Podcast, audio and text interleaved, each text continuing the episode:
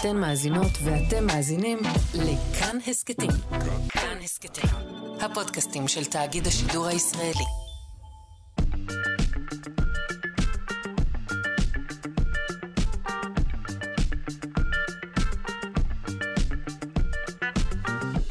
שלושה שיודעים. שלום וברוכים הבאים לשלושה שיודעים, תוכנית המדע והידע של ישראל כאן וכאן תרבות, 104.9 או 105.3. אנחנו בתוכנית מיוחדת לסוכות. סוכות, כידוע, הן מגורים ארעיים. בנינו, קישטנו, חגגנו, פירקנו. אבל היום אנחנו מבקשים לדבר על מגורי הקבע שלנו, אלו שמלווים אותנו כל השנה, אלו שלא ניתן לפרק בקלות.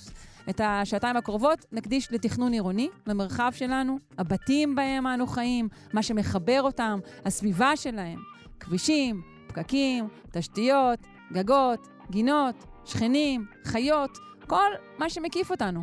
כרגיל, נשוחח כאן בכל השעתיים האלו עם מיטב המומחים בתחום, אלו שיודעים לאן צריך לנתב את המרחב העירוני.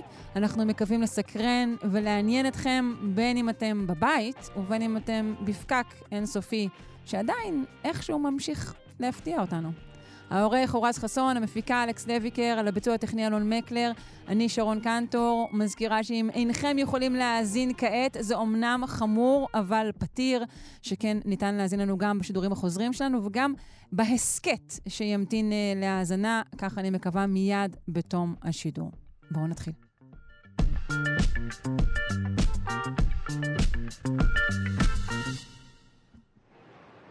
כשבישראל אומרים אה, משבר הדיור, מתכוונים מן הסתם להיעדר דירות ולמחיר שלהן. אני מבקשת להרחיב את ההגדרה הזו. משבר הדיור בישראל הוא משבר תכנון הדיור. אה, כשבישראל אומרים, משתמשים במושג הבאמת אה, נורא, האיום הדמוגרפי, מתכוונים על פי רוב למאזן של יהודים ערבים. וגם פה אני מבקשת להסיט אותו למשבר הצפיפות, שהוא, הוא בעיניי האיום הדמוגרפי ואולי האיום הגדול ביותר על החיים של כלל האזרחים בישראל. האם יש מה לעשות עדיין כדי לתקן את תחום התכנון בישראל? ואם כן, מה צריך לעשות? וכמובן, מי צריך לעשות את זה? נמצאת איתי כאן באולפן הפרופסור טלי חתוקה, היא ראש המעבדה לתכנון ועיצוב עירוני, בית הספר לסביבה ולמדעי כדור הארץ, וראש המעבדה ל... IN4 Urbanism, המרכז למעבדות חדשנות באוניברסיטת תל אביב. שלום, טלי. שלום. שמחים מאוד מאוד שאת פה. שמחה שהזמנת החג. אה, קודם כל, לגבי הכותרת, אני מסוקרנת לגבי המושג אה, IN4, למה הכוונה? המהפכה התעשייתית הרביעית. בעצם צריך להגיד, היום אני ראשת uh, שתי מעבדות, מעבדה אחת שהיא יותר דיסציפלינרית, תכנונית, שמנסה ככה לחשוב קדימה עם הכלים המסורתיים של תכנון ואדריכלות, מה לעשות. איך להציל אותנו מהמשברים שככה דיברת עליהם. והמעבדה השנייה, אה, המהפכה התעשייתית הרביעית, העירוניות של המהפכה התעשייתית הרביעית, מבקשת לעשות את זה בכלים אה, דיגיטליים. זה בעצם, אה, המהפכה התעשייתית הרביעית הביאה לנו המון המון חידושים, בינה מלאכותית, אה, כלים של ביג דאטה שאנחנו יכולים להשתמש בהם, וגם כל מיני פלטפורמות דיגיטליות, והשאלה היא אם אנחנו יכולים להשתמש בהם, אולי כדי לפתור חלק מהאתגרים של העירוניות החדשה וממשמשת. אני רק אגיד ככה, המהפכה התעשייתית הרביעית מביאה איתה פתרונות, אבל גם המון המון המון אתגרים. אנחנו יודעים שהיא תשנה את העיר, היא כבר משנה את העיר, ובעצם כל המטרה של המעבדה הזאת, והנה הדבר החדש פה, זה שזה לא רק אה, פרויקטים תיאורטיים, אנחנו עובדים גם עם חברות אה, גדולות, כמו אמדוקס, מייקרוסופט, גוגל, כדי בעצם לבנות כלים יישומיים. זה בעצם כל הרעיון של המעבדות חדשנות בתל אביב. כלומר, זה מיזם חדש. כלומר, החברות האלו שציינת, חברות בעלות uh, כוח uh, כלכלי רב, יהיו מעורבות גם בתכנון המרחב המחיה שלנו? לא, שאני... אלא יותר uh, צוות, uh, צוותים מן החברות הללו, יחד עם הצוותים של המחקר, ננסה בעצם... אה, לחשוב קדימה ולפתור ולקדם פרויקטים בתחום הקיימות, בתחום התכנון, לבנות כלים שיעזרו לנו כמתכננים להסתכל ולפתור את הבעיות. אני, למשל, אה, יש כאלה שאומרים, מה פתאום לעבוד עם התאגידים והחברות הללו, אבל בעצם אה, אני אוהבת להסתכל על זה כעל דרך להשפיע על החברות ובאמת להירתם לחלק מהבעיות. אני תמיד אומרת להם, לכם יש כלים, יש לכם מוחות, בואו נשתמש בזה לטובת באמת בעיות שאנחנו צריכים לפתור. בעיר, עם משבר האקלים, עם משבר המזון, עם משבר האנרגיה, בואו נשתמש במה שיש לכם, לא בשביל לייצר עוד איזושהי אפליקציה או עוד איזשהו אה, אה, מכשיר VR אה, מפונפן, בואו נשתמש בזה לטובת משהו שיש לו ערך. כן, ולנושא הגרין ווש נדאג אחר כך, כי יש לנו בעיות גדולות יותר, בואי נודה בכך. לגמרי. לכאורה, אנחנו חיים בתקופה, וואי, הכי טובה. אנחנו טובה. יושבות כאן, אנחנו לא רעבות, האקלים שלנו אה, נוח. באמת, השפע אה, מונח אה, לפתחם של רבים, אולי אה, הכי הרבה בני אדם אה, בעצם לאורך ההיסטוריה. אני חושבת. יכול להיות שכבר מישהו אומר, מה פתאום, מה פתאום, אבל ככה לפחות זה נראה. אבל בכל זאת, יש בעיות רבות, באמת, במ- במרחב, בחיים, בעיות שאת חלקן השפע עצמו מזמן לנו, נכון? נכון, השפע הזה שאנחנו כל כך מסתכלים עליו כמובן מאליו, הוא לא מובן מאליו. את uh, עולה על הרכב שלך, או אפילו לרכבת, אם את uh, ככה יותר אה, ירוקה ושומרת על הסביבה, ובעצם האוכל זמין לך. החשמל זמין לך, הגז זמין לך, וכל הדברים האלה שאנחנו מתייחסים כמובן מאליו, ואולי את גם נוסעת פעמיים בשנה לחו"ל, כל הדברים הללו הם לא מובנים מאליו. מאה שנים לפני כן, טרום המהפכה התעשייתית הראשונה, אנחנו במהפכה התעשייתית הרביעית, אנחנו, זה היה עידן של אה, הרבה מחסור. ובעצם אנחנו חיים באיזשהו פרק זמן, שאני לא אומרת שכל האפוקליפסות אה, יתגשמו מחר-מחרתיים, אבל בעצם השפע הזה דווקא מעורר אותנו לחשוב אה, לאן אנחנו הולכים. ואנחנו יודעים שיש לפחות שלושה נושאים מאוד מאוד גדולים, ובואו נסתכל רגע מחוץ לישראל, ותכף נחזור לבעיות שלנו בישראל, כי אני יודעת שכל אחד בעצם רוצה להסתכל על החצר הקטנה שלו.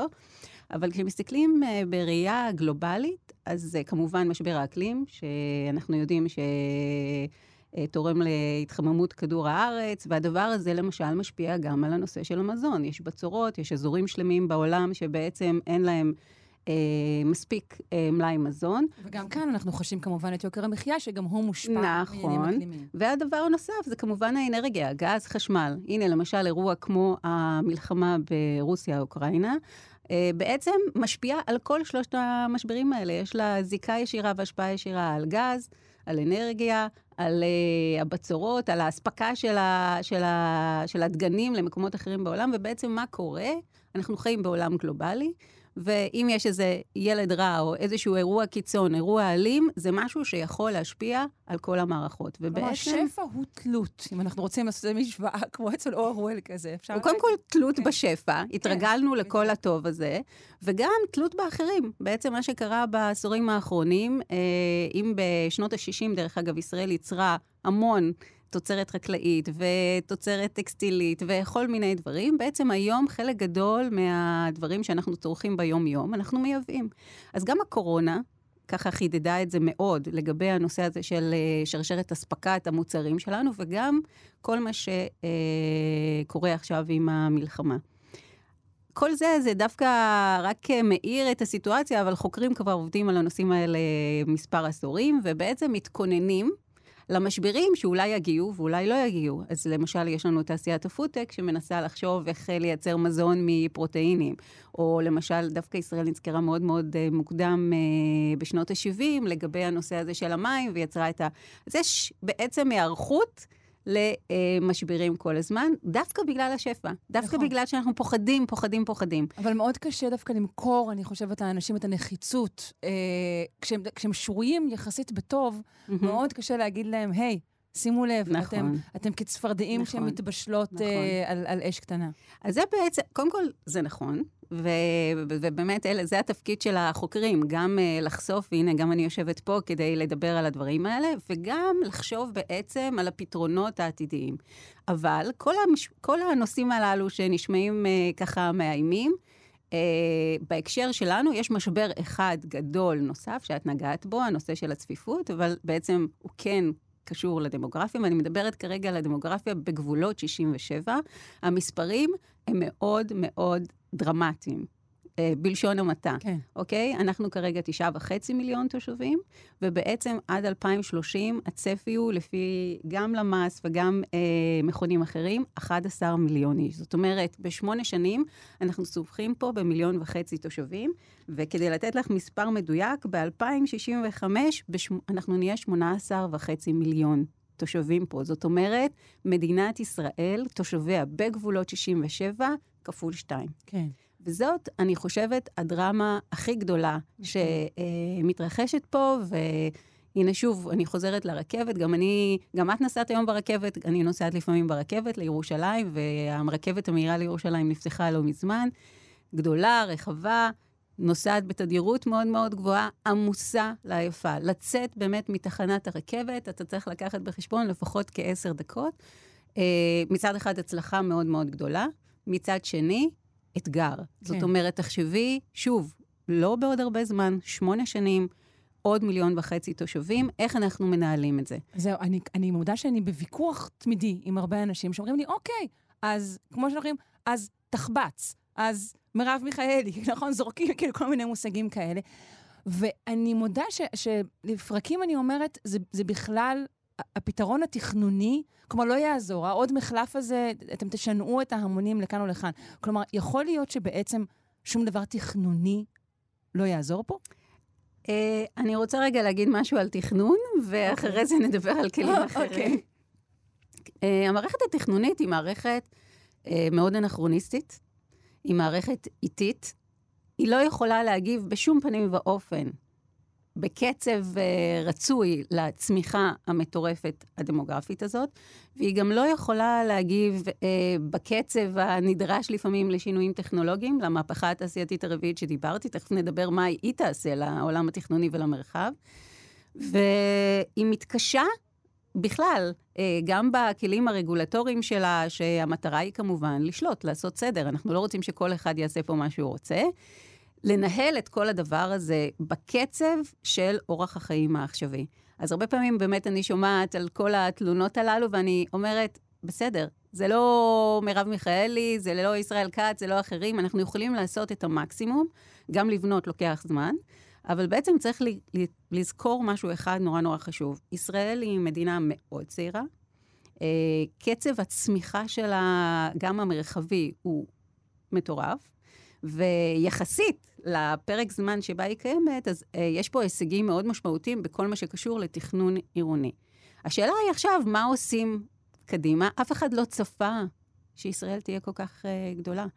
ולכן חלק גדול מהתשתיות העירוניות הקיימות שנבנו בשנות ה-60 לא מתאימות. כדי לשכלל את זה וכדי לעשות דברים, אז נעשו, הנה, כשנבנה חוצה ישראל חשבו זהו, הנה, זהו. פתרנו את זה. נכון, וכשפתחו ופיתחו את כל הנושא של הרכבת בתחילת שנות האלפיים, אמרנו, הנה, והנה נעשה שינוי אה, תרבותי. אבל שוב, יש פה... ואני רוצה להגיד לך שכשהרכבת הקלה תהיה מוכנה, לדעתי לא תספיק בשום נכון. צורה לאוכלוסייה שתרצה להשתמש בה. אז נכון, אז בעצם יש פה קצת אה, ביצה ותרנגולת, והמתכננים שחוטפים אה, די הרבה, אה, כל הזמן נמצאים על המוקד.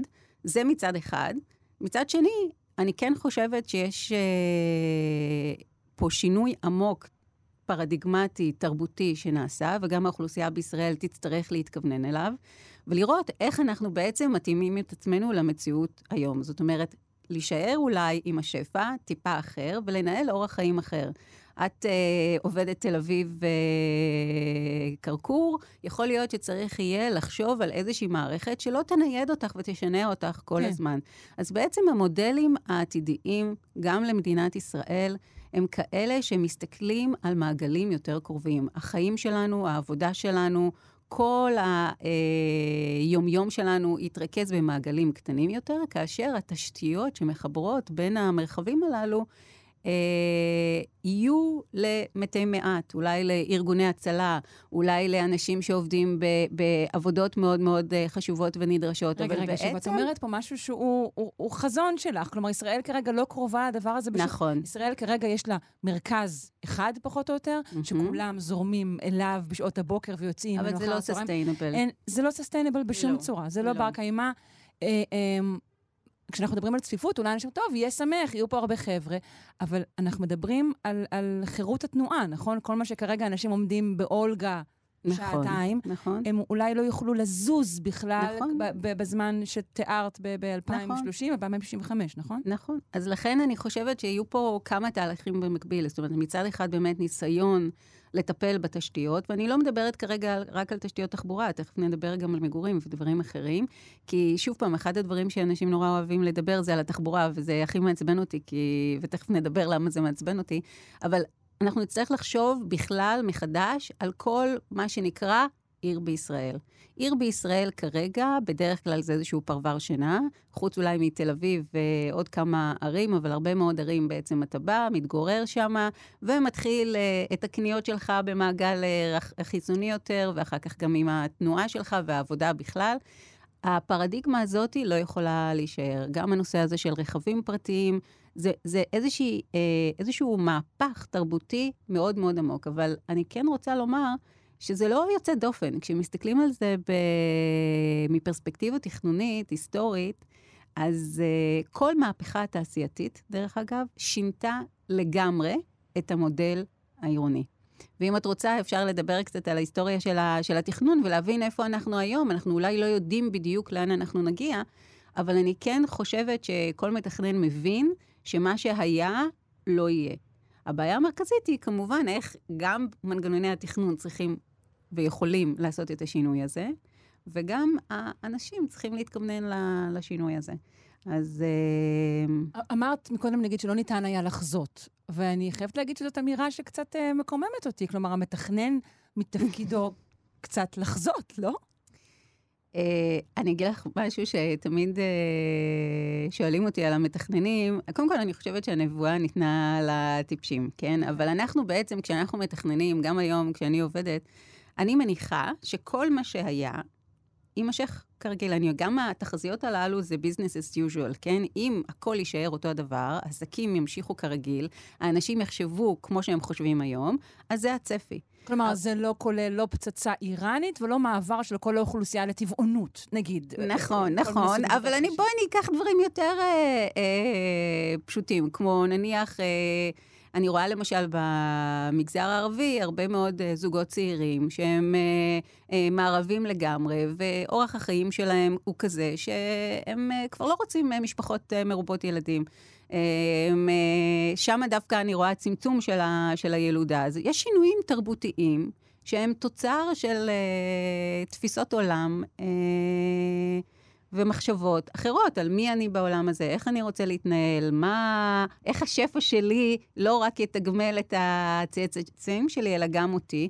ואנחנו רואים את השינויים האלה. זה לא חייב להיות רק פצצה איראנית. אני חושבת שיותר מהפצצה האיראנית באמת צריכה להדגרי, להדאיג אותנו הצמיחה, פיצוץ האוכלוסין. כן, כן, זו הפצצה האמיתית פה. אז אני חושבת שאחד הדברים שבאמת באמת אנחנו צריכים להשתחרר ממנו זה שהפתרון של הבנייה לגובה, זה מה שיפתור לנו את כל הבעיות. שאת, שאת חולקת על הדבר הזה, נכון? לגמרי. לגמרי. תודה רבה. ידעתי למה הזמנו אותך לפה. בואי תגידי למה. Uh, היית פעם בסביבות כאלה של uh, מגדלים? אז uh, מדובר מבחינתי בסביבת אסון. פשוט כך, מ- מלמטה עד למעלה, בכל מה שזה עושה לתפיסה שלך. למה אסון? קודם כל, בעיניי, נגיד, את יודעת, יש את העניין שאם קורה משהו, אם קורה משהו, אז מדובר בכלא. אה, יחסי השכנות. הגזלה של המרחב הסביבתי של כל מגדל היא גדולה מאוד, זה לא נכון. שבאמת זה מצופף משהו. נכון. אה, ועוד ועוד, אבל בשביל זה את פה כדי לפרט, לא כדי שאני... אז uh, בעצם באמת כל מה שאמרת זה נכון, ואנחנו אוהבים לקרוא לשכונות האלה שכונות בלון, כי בדרך כלל יש מהן uh, כניסה או אחת או שתיים אליהן, וגם הכניסה לבניין היא דרך החניון והניכור. וכמובן, הנושא של התחזוקה. זאת אומרת, כרגע אנחנו רואים הרבה פעמים במגדלים את האוכלוסייה היותר uh, שבעה, אבל תחשבי שאם זה יהיה הפתרון גם uh, לעתיד uh, להגיע ולאוכלוסיות מחתך סוציו-אקונומי נמוך, אז התשתיות של הבניין האלה, שצריך מישהו לשלם עליהן, uh, יקרות מאוד, גבוהות מאוד. יקרות מאוד, יידרדרו, ואז באמת המקומות הללו הם גם הם מלכודות אה, ואיום. כאשר, שוב פעם, אה, אני לא אומרת שזה לא פתרון טוב, אבל זה לא פתרון גורף, ואי כן. אפשר להשתמש בו בכל מקום. איש, בהחלט אי אפשר להשתמש בו לכל אה, אה, קבוצת אוכלוסייה. הזכרת מילה נהדרת בהקשר הזה גם, שאני רוצה שתחזרי אליה, שזה נושא הניכור. כי אני חושבת ש, אה, שזאת נקודה חשובה לחשוב על מה... לא מנקר את האנשים מסביבתם, מה, מהקהילה שלהם, מהעצים, מה, הצמחים, כל זה, כי, כי זה מה שיעזור בין היתר בינה לניהול של חיים נכונים יותר. אז הנה, למשל, אחד ה... זה, זה למשל נושא שהוא נורא נורא חשוב, כי אחד הדברים שאני כחוקרת אה, שואלת את עצמי, זה, מה זה ה-urban community היום? קודם כל, אנחנו יודעים שגם כרכור תהפוך לסוג, אה, או היא כבר מוגדרת עיר. כבר הופכת, השכונות כן. מאוכלסות. אז uh, בעצם בכל מקום uh, בארץ, גם הערים הקטנות יהיו ערים יותר uh, מרכזיות, והשאלה שאנחנו שואלים את עצמנו, אני שואלת את עצמי, ויש לנו מחקר די גדול על זה, מה, זה, מה זאת uh, קהילה אורבנית? אחד הדברים שאנחנו נורא כל הזמן מאמינים בו, ועוד לא חזרנו לנבואה של המתכננים, אבל אני, אנחנו כל הזמן מאמינים בו, שגם המדינה יכולה לפתור לנו את כל הבעיות. וגם הרשות המקומית יכולה לפתור לנו את כל הבעיות. אנחנו יודעים שזה לא. זה נגמר. נכון. אוקיי? אז צריך לשכוח מזה, ודווקא הקורונה אה, לימדה אותנו גם בעניין הזה כמה לקחים. זאת אומרת, המדינה יכולה לעשות דברים מסוימים ברמת המקרו. הרשות המקומית, דווקא יש לה אה, גישה וזיקה חזקה לתושבים שלה, נכון, אבל גם... למרות שכאן אנחנו גם אפליה מאוד גדולה, כי אנחנו רואים את הפער נכון. האדיר בין עיריות אה, חזקות לעיריות חלשות, נכון. ובעיתות משבר הפער הזה גם יוצא החוצה, או קצת יודעת, בחינוך, בכל דבר. נכון. ואז השאלה היא באמת, מה התפקיד של, אה, של אה, קהילה אורבנית, והאם כל קהילה אורבנית מתנהגת אה, באותה, באותו אופן. אז באמת, איך מתנהגת אה, קהילה ב, במגדלים? אולי אין קהילה או יש קהילה, מה הפלטפורמה ש, שהיא צריכה כדי לנהל את עצמה, במיוחד בעיתות משבר, לעומת אה, נניח קהילה כמו בעג'מי, או כמו אני גרה בקריית שלום, אז איך, איך, ה, איך המערכת הזאת עובדת בקריית שלום? או בבני ברק, להבדיל. להבדיל, נכון. אז בעצם, דרך אגב, לבני ברק יש את uh, מבנה הקהילה החזקים ביותר, נכון. ובעיתות משבר הם יודעים לנהל את זה. עשינו מחקר די גדול על בני ברק, ובמובן הזה, דרך אגב, המסקנה שלנו מהמחקר הייתה שבעידן הניאו-ליברלי, המנוכר, האינדיבידואליסטי, המקום אה, החזק ביותר מבחינת החוסן הקהילתי וההתארגנות ברגעי משבר, זה באמת כמובן הקהילה, זה, זה ידוע ולא צריך לעשות מחקר גדול בשביל זה, אבל מה שהיה מעניין זה איך הם מתנהלים בתוך הזירה התכנונית ושל התחדשות עירונית. זאת אומרת, הם בהחלט יודעים לנהל את עצמם בתוך המרחב הזה, לגייס גם את המתכננים ואת ה... אה, אה, זירה המקצועית לכיוונים שלהם, מה שלמשל האוכלוסייה הכי פגיעה בעיניי בעולם הנוכחי זה דווקא אה, האוכלוסייה החילונית ממעמד סוציו-אקונומי בינוני נמוך, שהם הכי פגיעים. למה? אין להם שום תשתית קהילתית שדואגת, שעוזרת להם, ולכן הם מאוד מאוד מתקשים. אז פה ככה קצת גלשנו, אבל כן השאלה היא, בעיתות משבר ובעתיד אה, לבוא, איך, מה זו הקהילה הזאת? האם קהילה שחיה במגדלים וקהילה שחיה בצמודי קרקע צריכה את אותה תמיכה, תתנהל באותו אופן? ובאמת, אחד הפרויקטים הגדולים שאנחנו עושים גם ב-IN4 Urbanism, זה לחשוב על היחידה הזאת, לא רק בהקשר הישראלי, דרך אגב, גם בפיליפינים וגם באסיה, איך לעזור לקהילות לנהל את המשאבים שלהם טוב יותר. כי בסוף, חזרה לשפע, השאלה היא גם על משאבים. אולי לא כולנו צריכים להחזיק אה, רכבים פרטיים. העתיד הוא שרין, שרין, שרין. שיתוף, שיתוף של המרחבים, שיתוף של משאבים, אמ, ארגון הרבה יותר טוב של הפסולת שלך, של המחזור שלך, גם של הדברים שאת רוצה לתת. היום את שמה איזשהו משהו באיזושהי פינה או באיזשהו ארגון. יכול להיות שגם הארגונים העירוניים הללו כבר לא רלוונטיים. אנחנו צריכים לייצר איזושהי פרדיגמה חדשה, אחרת. לאיך אבל לחיות לגבי, נגיד, במרחב הזה. מחזור פסולת, לצורך העניין, לא נוכל למחזר את הפסולת, רק אני והחבר'ה שלי מהרחוב. אנחנו כן צריכים את המדינה, או לפחות ארגונים גדולים לא, ברור, וחזקים. ברור, ברור שאת תצטרכי גם את המדינה וגם את הרשות המקומית, אבל כרגע מה שאנחנו רואים שהדברים שמגיעים מלמעלה, מהמדינה והרשות המקומית, זה לא מספיק ולא עוזר לשום דבר. בחזרה לתכנון, תשמעי, מתכננים לא יכולים לנבא. מה שהבעיה המרכזית ביותר היום בתכנון, זה שאנחנו מתכננים עוד ועוד מאותו הדבר. גם אם המתכננים מבינים שצריך לעשות את השינוי הפרדיגמטי, ואני בתור מישהי שמלמדת באקדמיה את הדור הבא, זה עדיין מאוד קשה לחולל את זה. למה? כמו שהתחלת בתחילת הדברים, יש לנו בעיה של אה, אספקת דיור.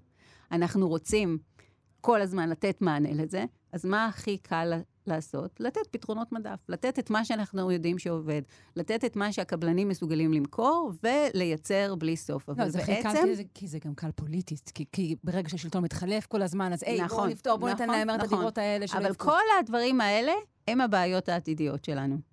כי בעצם, אחרי שאנחנו מייצרים את זה, אנחנו שוברים את הראש. טוב, בסדר, איפה הם עובדים? כן. טוב, בסדר, אה, איפה הם אה, קונים את הדברים שלהם, ומה אנחנו איך הם מייצרים? יוצאים מהשכונה הזו? נכון.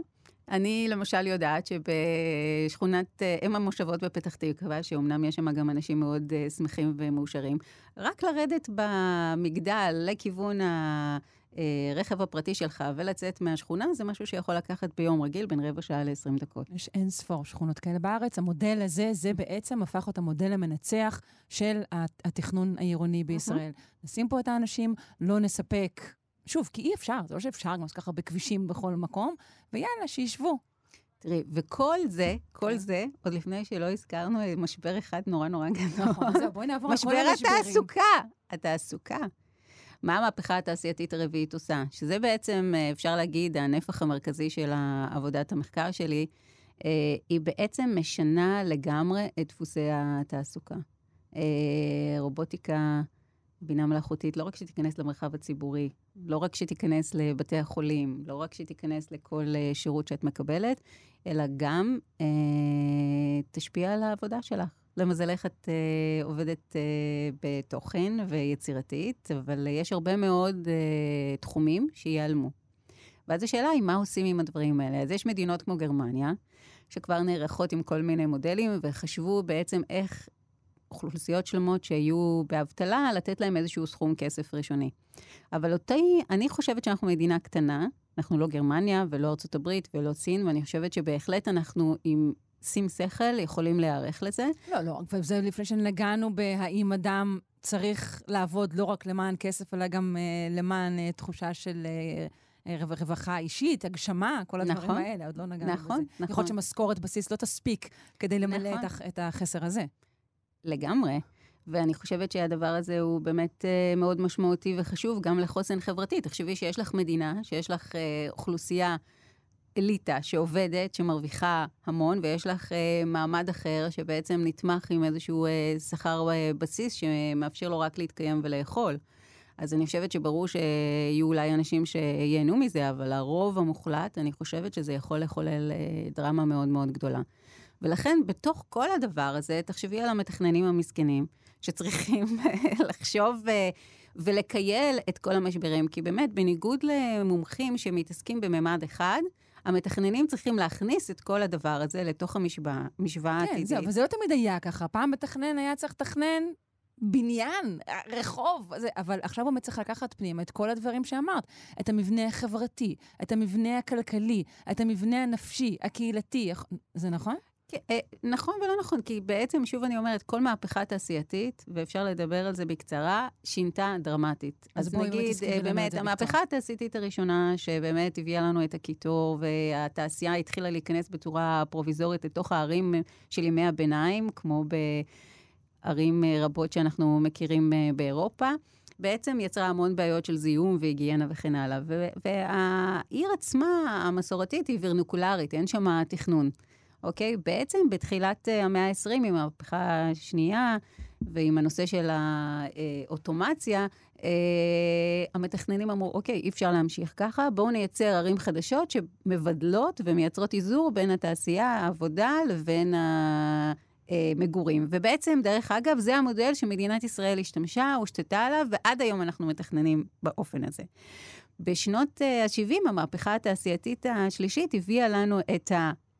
computation, את המחשוב, ובעצם הבינו, לא, התעשייה אפילו לא צריכה להיות צמודה לערים, היא צריכה להיות מרוחקת באזורי תעשייה נפרדים, פארקים מרחביים כאלה, מאוד יפים, עם איזושהי ארומה אה, גלובלית, ועוד יותר הגדילה את היוממות, ועוד יותר הרחיקה כן. את העבודה ואת התעסוקה. ובעצם היום, המהפכה התעשייתית הרביעית, כמו שאמרתי, היא גם אתגר וגם פתרון. כי ברמה של האתגר, אנחנו יודעים שהמון אנשים יצאו ממעגל העבודה. מצד שני, אנחנו כן יודעים שחלק גדול מהתעשיות יכולות להיות נקיות יותר, קטנות יותר, מצומצמות יותר, יכולות לחזור בעצם, אותה הרחקה יכולה בעצם אה, להיות מאותגרת, ואנחנו יכולים להחזיר חלק מהנושא של התעסוקה לתוך מרחבי הערים. ואני חושבת שרק הפרדיגמה הזאת תציל את מדינת ישראל. זאת אומרת, הרעיון הזה של עיר שהעבודה, התעסוקה, התעשייה הנקייה חוזרת אליה, ולישראל בהחלט יש את היכולות הטכנולוגיות לעשות את זה.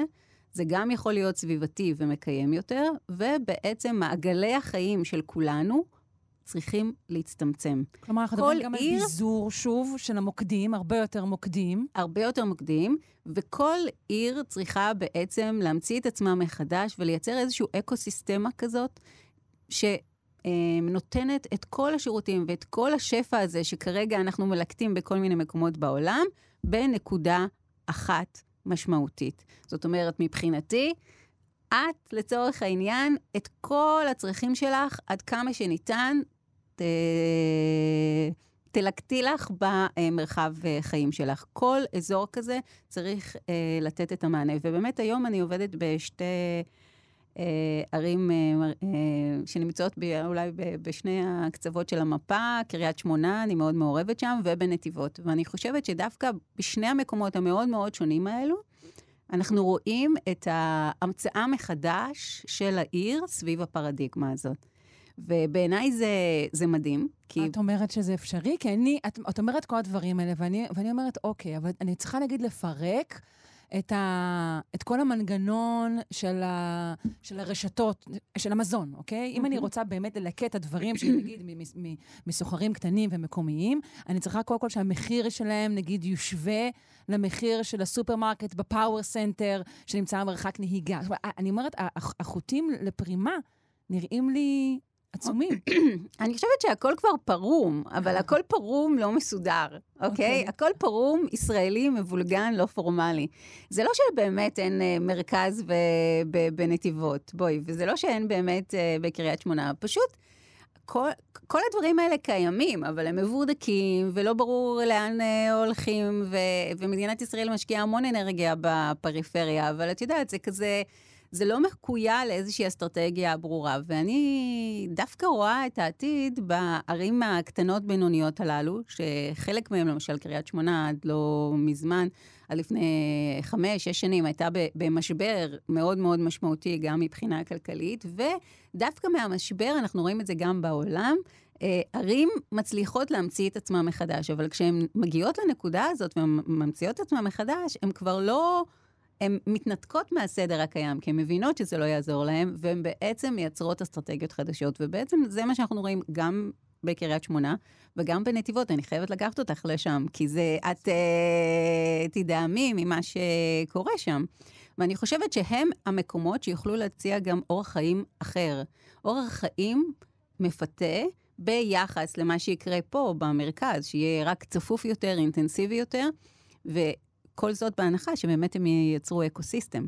עכשיו, בתור חוקרת, הסיבה שאני כל כך מתלהבת זה ששני המקומות המאוד שונים האלו והקיצונים הללו גייסו את האקדמיה, במקרה הזה אותנו, כדי לעשות להם את החשיבה האסטרטגית הזאת. ובשבילי, זה למשל אה, מדגים את הסוכנות והמקוריות והחשיבה וההבנה שאם הם ימשיכו עם המגזר הציבורי והתפיסות הקיימות, הם לא יגיעו לשום מקום. ולכן הם חייבים את ההמצאה הזאת מחדש, הם חייבים להתחבר למה שקורה היום. ושוב, בשני המקומות עשינו, אנחנו עושים אה, פרויקטים של אה, התחדשות תעשייתית, זאת אומרת, לקחת את מרקמי התעשייה הוותיקים, לא למחוק אותם ולמקם עוד אה, מגדלים או מבנים, אלא לחשוב באמת איך אנחנו מחזירים את מעגלי התעסוקה הנקיים יותר, קורצים סביבתיים יותר. לחברות הייטק שישבו שם? לא הייטק, לא לא. בכל מקום. אני, אני הייטק גם כן, זה משהו שמעיף לי מילה את שאינך יכולה הפיוזים. לשמוע יותר. אני, אוקיי. לא, כי, כי ישראל, אה, יש בה מוחות אה, מבריקים, אבל כמו כל חברה, אנחנו פירמידה. ולמעלה יש באמת אה, כמה מבריקים, או היה לי פעם מורה בטכניון שהיה אומר, הוא היה איש אה, כזה חכם, אבל גם מתנשא מאוד, והוא אמר, יש מעט מאוד אנשים שהם החתך של הפירמידה. בסוף, בסוף, בסוף, גם באדריכלות, הרוב זה הבסיס. הבסיס זה אנשים שהם מסרטטים וזה, וגם אנחנו פה, יש הרבה אנשים שילמדו, גם אם ילמדו תוכנות, הם, הם יהיו יותר uh, טכנאים ונותני שירותים, ואנחנו צריכים לקחת בחשבון את האוכלוסיות הללו. ואנחנו צריכים כן להכניס אותם uh, למעגלים הללו של, אז- של התעסוקה. אז בקריית שמונה, נגיד, מה התחלת בקריית? שמונה, הסדר יום, שזה מדהים, שהם מצליחים לקדם, זה סביב הנושא הזה של הפודטק. והם עכשיו התארגנו סביב, ה, אה, סביב מנהלת מאוחדת, הצליחו לאחד את כל הכוחות, כי חלק גדול ממה שהמהפכה התעשייתית מלמדת אותנו, זה שאנחנו צריכים לייצר קואליציות חדשות. כל הרעיון הזה שכל אחד לעצמו, וכל אחד אה, עושה, די, כבר לא נגמר, נגמר, נגמר. ולכן בעצם מה שהם הצליחו לעשות, וזה מאוד קשה, כי אתה צריך לוותר על כוח ועל אגו ואני ואני ואני, הצליחו לייצר את הקואליציה הזאת. והקואליציה הזאת, עכשיו תשמעי, תשאלי אותי למה זה קשור לתכנון, נכון? אבל אני אגיד לך שלמשל, אנחנו יודעים שפודטק, והתעשיית הפודטק, כדי שהיא תצליח, היא צריכה מרחב מסוים. כשאנחנו מסתכלים על מקרים אחרים בעולם, אז uh, זה בא לידי ביטוי באורח חיים מסוים, בסביבות מגורים שהם לא מגדלים והם לא צמודי קרקע, אלא סביבות יותר אורבניות, רכבת, uh, הרבה מאוד uh, uh, סביבות uh, של פארקים ומרחבים ציבוריים. לא כל אחד יכול לעבוד אה, בכל מקום, וסביבת הפודטק היא סביבה שצריכה את הקרבה הזאת, האינטנסיביות הזאת. היא צריכה כמובן להיות ממוקמת בקונטקסט מסוים, במקרה הזה הקונטקסט החקלאי, ולכן זה מאוד מתאים לקריית שמונה. Mm. כשאומרים לי, למה קריית שמונה? אני אומרת, יש להם את כל הזרעים, אבל בעצם התכנון כאן צריך להגיב. הוא צריך לקחת את העיר הזאת, שכל הזמן אה, נבנתה טלאים-טלאים, ולחשוב על איזושהי עיר שיכולה לתת מענה ולמשוך את האנשים המתאימים לגור שם ולעבוד שם. עכשיו, כדאי למשוך... הגעת לנקודה ש... שרציתי לגעת בה, שכל השינויים שאת אומרת, האם הם יכולים לקרות בכלל, כל עוד אוכלוסיות חזקות ממשיכות לשבת באותם מוקדים. והחינוך, והמורים נכון, שמגיעים למקומות נכון, האלה, נכון, אז אני חושבת הרופאים. ש... הרופאים. אז הכל נכון. אז למשל, שוב פעם, אנחנו באמת עכשיו הכנו תוכנית לקריית שמונה, שהיא תתפתח בצד המזרחי השטוח. קריית שמונה יושבת על איזושהי טופוגרפיה. אתה ממילא צריך רכב ממקום למקום, אין שום קשר בין החלקים השונים של העיר, המרכז לא מתפקד, ובעצם הבנו שהיא צריכה את המרכז הזה, שהיא צריכה את העוגן הזה. והעוגן הזה זה איזושהי צומת שיש בה ויהיה בה את הרכבת, תחנת רכבת, פארקים, אה, כל הנוף המדהים והנחל עיון, וגם אה, סביבות מגורים, דרך אגב, אה, שמייצרות רקמה הרבה יותר אינטימית, ארבע, שש, שמונה קומות, לא יותר מזה.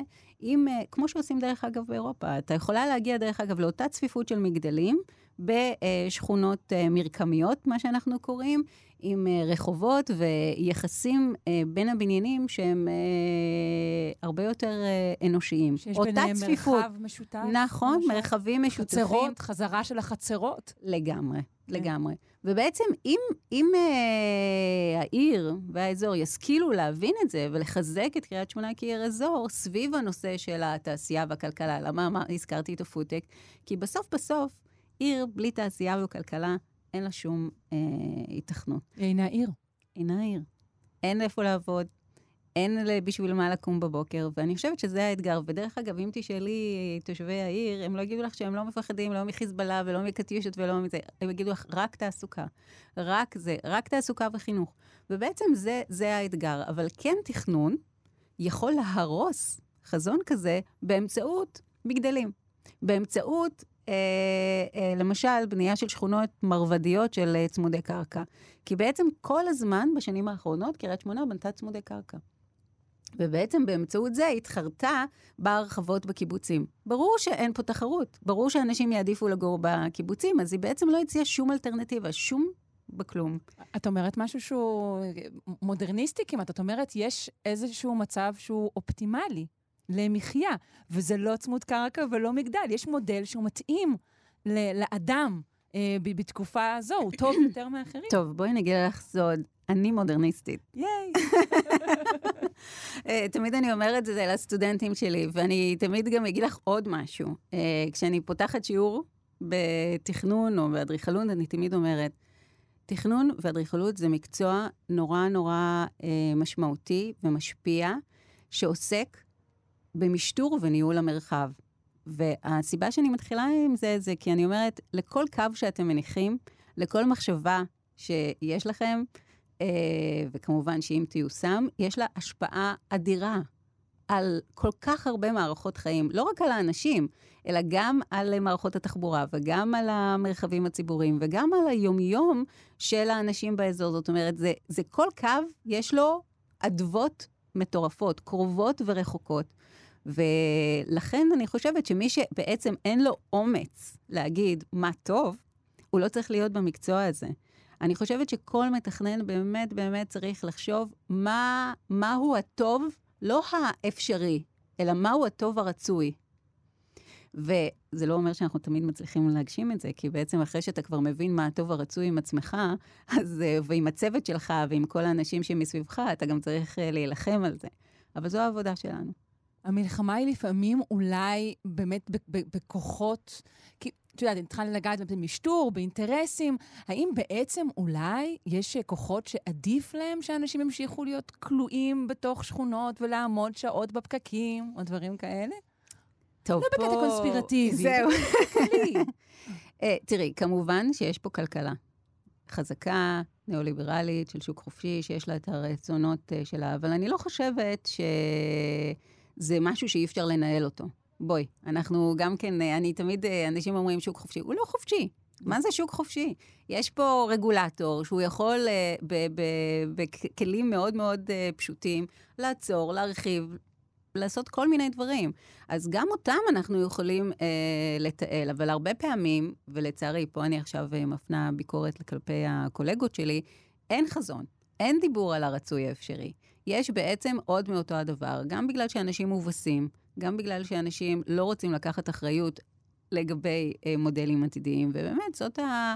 המטרה והעבודה של האקדמיה. האקדמיה הישראלית בתחום של תכנון ערים היא מאוד מאוד מצומצמת. הנה, זה פה קריאה, בואו תלמדו ו- ותתמכו במחקר בתחום הזה. Uh, ולצערי, אין מספיק אנשים שעוסקים באמת בחשיבה על המודלים העירוניים העתידיים. אבל בלי זה, את בכלל לא יכולה לאתגר את הכוחות הכלכליים.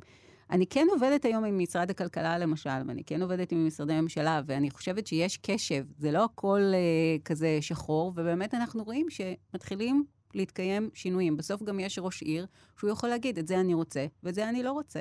זה לא כזה מסובך. זאת אומרת, אני חושבת שהיתרון המרכזי של מדינת ישראל, אני תמיד אומרת את זה, זה מדינה קצת מודבקת במאסקין טייפ. אני קוראת לזה גאפה, המקום מוחזק בגאפה, כן. אוקיי, ויש לזה יתרונות.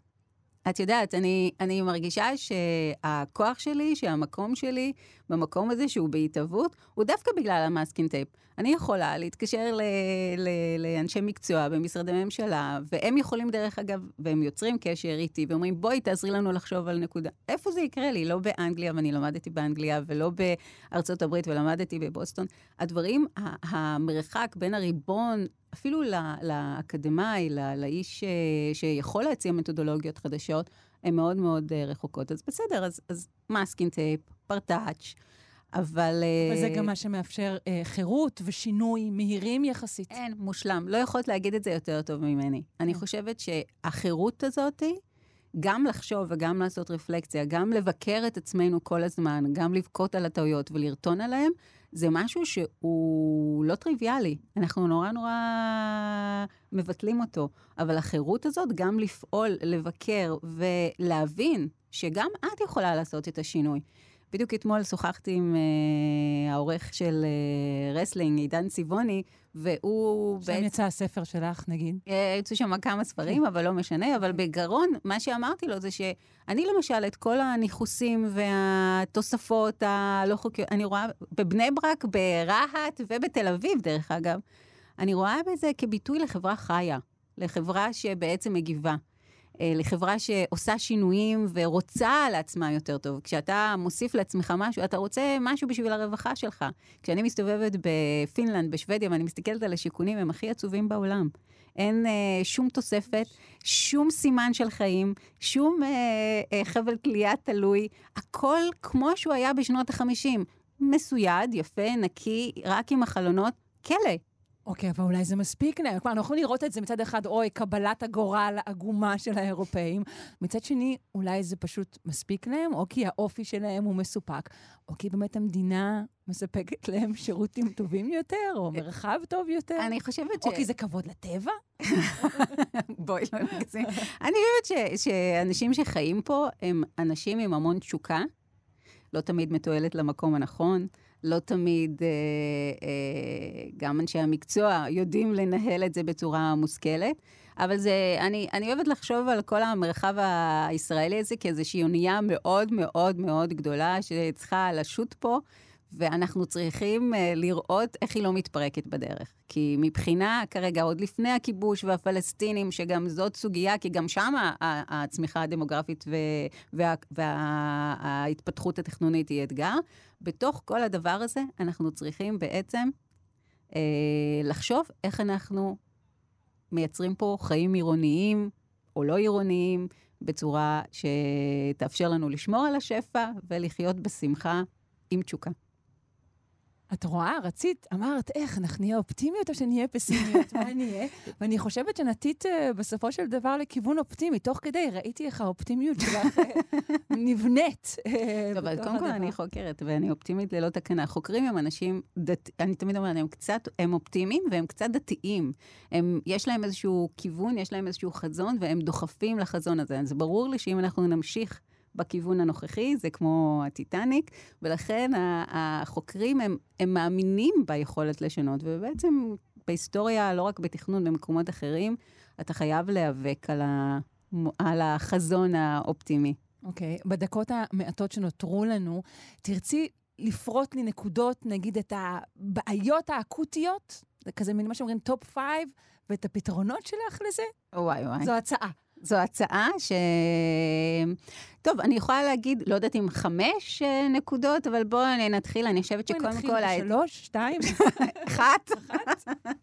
אני חושבת שקודם כל אנחנו נצטרך אה, להיגמל קצת מהנושא הזה של הבנייה המגדלית ולשכונות בלון הללו, שבעצם אה, מייצרות לנו בעיות חדשות, בגלל שהן לא קשורות לתעסוקה. אנחנו צריכים לעבור לבנייה מרקמית צפופה. זה גם, שוב פעם, אה, מצריך איזשהו שינוי תרבותי, כי אנחנו כל כך התרגלנו להתכנסות, אבל דרך אגב, ב-DNA הישראלי, אני חושבת שזה דווקא משהו שאפשרי לעשות. הדבר הנוסף שאני חושבת שאנחנו חייבים להיגמל ממנו, זה פיתוח של אזורי תעשייה ותעסוקה מחוץ לערים, ולהכניס אותם לתוך אה, ובסמיכות למרכזי ערים, לייצר בעצם אה, סביבות שהן אה, הרבה יותר מקיימות, ecosystem, שגם מבחינה סביבתית וגם מבחינה תעסוקית, בשבילי קיימות זה לא רק הסביבה, קיימות זה גם בעצם לדאוג שכל אדם בתוך העיר, יהיה לו איזשהו אה, משלח יד והוא יוכל אה, להתפרנס בכבוד, בלי לייצר שוב פעם אדוות ומעגלים מעבר לזה. והדבר השלישי, שאני חושבת שהוא נורא נורא חזק, זה לחזק את הנושא הזה של קהילות שכונתיות. זאת אומרת, לעבוד על הקנה מידה השכונתי ולייצר פלטפורמות שיאפשרו להם דווקא להתנהל אה, ברגעי משבר. אה, בנוסף למה שהמדינה או הרשות יכולה לעשות. זאת אומרת, ופה כן, אני חושבת שהמהפכה התעשייתית יכולה לעזור לנו, הכלים החדשים ש, שיש לנו, וזה בעצם הכיוון שאני מאוד מאוד אה, עסוקה בו. כמובן שיש אה, עוד נקודות 4 ו-5 לגבי תחבורה ודברים אחרים, אבל אם את שואלת אותי, בסוף בסוף אנחנו צריכים להתחיל מהאנשים. ולא לחשוב רק על תשתיות. אני יודעת שאחד הדברים שאמרתי מקודם, שנורא מרגיז אותי, זה הנושא הזה שכל הזמן מדברים על תחבורה. כי זה מה שאת מרגישה ביום-יום. אבל אני רוצה להגיד רק משפט אחד נורא חשוב בשבילי, ואני אגיד אותו, זה הסוף של הריאיון. מתחילים בתחבורה, נשארים בתחבורה. אין לזה סוף. את צריכה להתחיל מהאדם, מחיי היום-יום שלו, מהמעגלי תנועה שלו, האישיים, מהרווחה שלו. תתחילי עם uh, רכבת, תישארי ברכבת, עם עוד uh, מסוף של רכבת ועוד uh, מסילה. זהו, זה מאוד רזה. והאדם הוא קודם כל גוף, והוא משפחה. נכון. ועוד דברים כאלה, לפני שהוא אדם נכון. בתוך קופסה שמתניידת ממקום נכון. למקום. נכון. זה נכון. שאמרת מעגלי תנועה פתאום בהקשר הזה, שמתי לב. דבר אחרון שרציתי לשאול אותך, בעצם לא נגעת בכל הזה, זה באמת העניין של, של, של רחוב, אני חושבת, מול, מול מרכזים. ישראל אה, שופעה בכל העשורים האחרונים בפאוור סנטרים, במרכזי קניות, בקניונים. זה דבר שגם ממנו אולי אנחנו צריכים אה, להיגמל? אני שוב חושבת, אני חושבת שבהקשר אה, הזה, אני לא חושבת שכולם ישרדו. אני חושבת ששוב, לא נגענו בזה בכלל, אבל אה, אחד הדברים שהמהפכה התעשייתית עושה, וגם הנושא של הגלובליזציה, זה באמת שאנחנו מזמינים מכל מקום. אנחנו רואים במקומות אחרים בעולם מרלוגים גדולים במרכזי הערים, גם כדי לצמצם את, ה... את הנושא של, ה... של השינוע, אה, ובעצם המון רחובות מסחריים הופכים להיות דברים אחרים. אני לגרתי ולמדתי בבוסטון, הייתי רגילה להתנועע שם ב... ברחובות המסחריים, אין שם כמעט כלום. מה יש כן? חנויות לממכר מזון ומסעדות, וזה העתיד גם שלנו. זאת אומרת, מה שיישאר ברחוב זה הנושא של, ה, של המזון, של ההסעדה, דברים שקשורים לאיזושהי חוויה, אבל המסחר ירד בצורה משמעותית, גם מהרחובות המסחריים וגם מכל המרכזים הללו. יכול להיות שרשויות... זה יעבור רק למסחר אינטרנטי, למשלוחים, כי זה אה, בעיה בפני עצמה. נכון, נכון. אז אני כל הדבר אומרת, זה, השינויים האלה מייצרים פתרון ומייצרים בעיה, ובאמת אה, רשויות שהנה, שמקשיבות לי עכשיו, אה, ישכילו לייצר אסטרטגיה מבעוד מועד לכל החשיבה על המסחר שלהם, ייטב להם. כי זה ברור שהמסחר ירד בצורה משמעותית. זה ברור לנו שכמו שאנחנו רואים אפילו בגן העיר בתל אביב, חלק גדול מזה כבר הפך להיות uh, משרדים. יש הרבה מאוד uh, קניונים במרכזי ערים כבר נטושים, ובעצם כל עיר ש, ש, שרוצה ב, בטובה של התושבים שלה ושל הכלכלה שלה, צריכה לייצר בעצם חשיבה מערכתית הרבה יותר מושכלת לגבי המסחר, וטובה שעה אחת קודם. אני חושבת שלמרות אה, הכל, ושחשבתי שלא, אה, הצלחת לומר כמעט הכל, כלומר, כל מה שאני קיוויתי לשמוע. אז אני מאוד מאוד מאוד מודה לך אה, שבאת. אה, פרופ' טלי חתוקה, ראש המעבדה לתכנון ועיצוב עירוני, בית הספר לסביבה ולמדעי כדור הארץ, וראש המעבדה ל-IN4 Urbanism, המרכז למעבדות חדשנות באוניברסיטת תל אביב. אה, היה תענוג, שנה טובה, חג שמח. להתראות.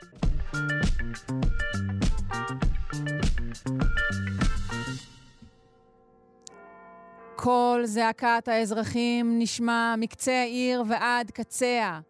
מה נעשה עם הקורקינטים והאופניים החשמליים? סכנה איומה. אבל לכל uh, הרכבים האלו יש גם יתרון. הם לא מכוניות. בקיצור, מה עושים? נשוחח עם אה, אישה שיודעת מה עושים. דוקטור נעמה גלעדי, מייעצת ומתכננת בתחום התחבורה והעיצוב העירוני, לשעבר מנהלת פרויקטים בכירה במחלקת הסביבה הבנויה בעיריית הסיטי של לונדון. שלום. שלום לך. היי. בוקר טוב. בוקר טוב. מה, אוקיי, מה עושים? תראי, זאת, אה, זאת בעיה מורכבת, כמובן. אחרת היה אפשר לפתור אותה מזמן. נכון. יש לנו את הקורקינטים כבר אה, אי אלו שנים. נכון. אמ, העניין הוא שבמשך אה, תקופה יחסית ארוכה, התייחסו אליהם כסוג של אופניים. והם ו... לא סוג של לא, אופניים. הם לא, הם, הם כלי ממונע. וההבדל לא המרכזי לא הוא שהוא, שהוא קטלני יותר, נכון? כן, כן, אלה תאונות אה, באמת, אה, הן לא הורגות, אבל אה, הן פוצעות קשה, והאמת שנעשו כבר מחקרים, יש חוקרת בטכניון שעובדת על זה, ולדעתי גם הפציעות הקשות הן פציעות שאפשר להגדיר אותן כסוג של קטלני, בגלל ההפסד.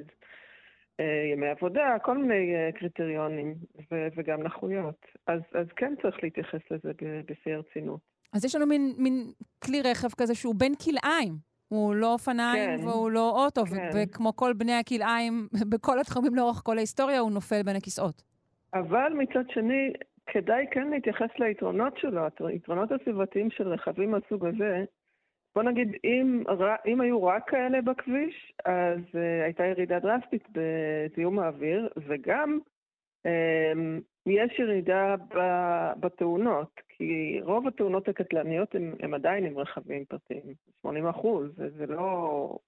את יודעת, אנחנו עדיין מדברים פה על אחוזים קטנים יחסית לרכבים. כן, אבל הנה עובדה אה. שהם הרבה יותר מקימים עליהם את שוועת כן. הציבור, וזה אולי קשור למקומות בהם הם נמצאים, שזה לא נכון. על הכביש, וזה קשור, נכון. אני חושבת, תקני אותי גם נכון. לנושא אחר, שזה, אה, התחושה היא של, אה, בוא נגיד, רמת הציות או רמת השליטה שיש עליהם. נכון, נכון, כי מי שרוכב עליהם לא בדיוק אה, נהג אה, הכי מנוסה בעולם, מצד אחד, ומצד שני, גם המקומות שבהם הם מסתובבים. אה, ויש כאן שני, שני דברים, אחד העניין, הרגול...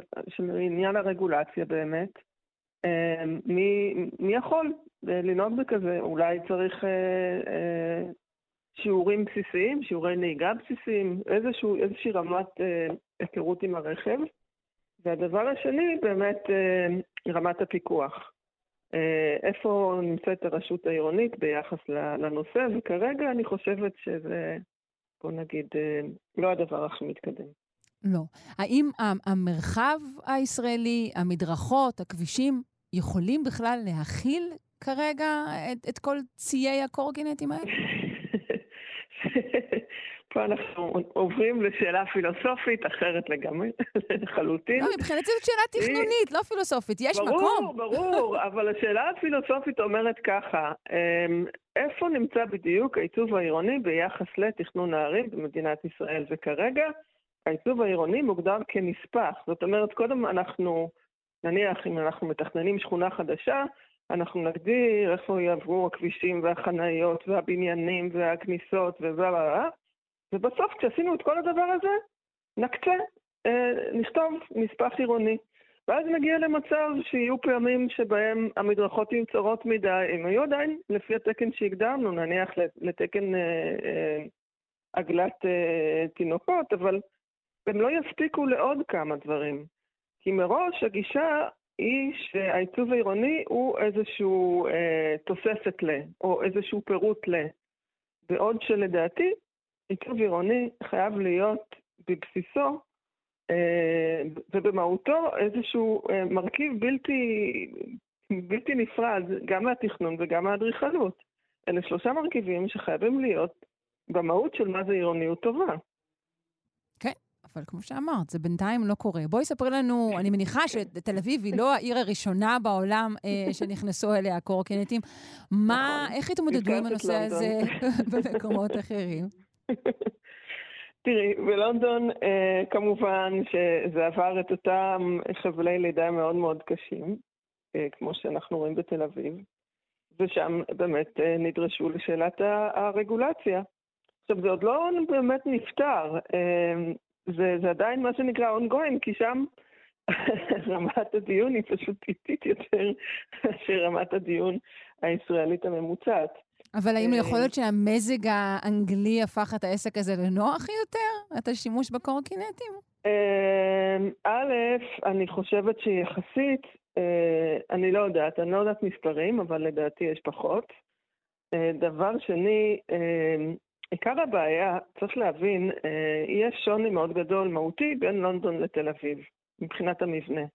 לונדון היא עיר שעובדת כמו סופגניה, הסנטר שלה הוא מאוד מאוד צפוף, לעומת הסאברב, כל הטבעת החיצונית.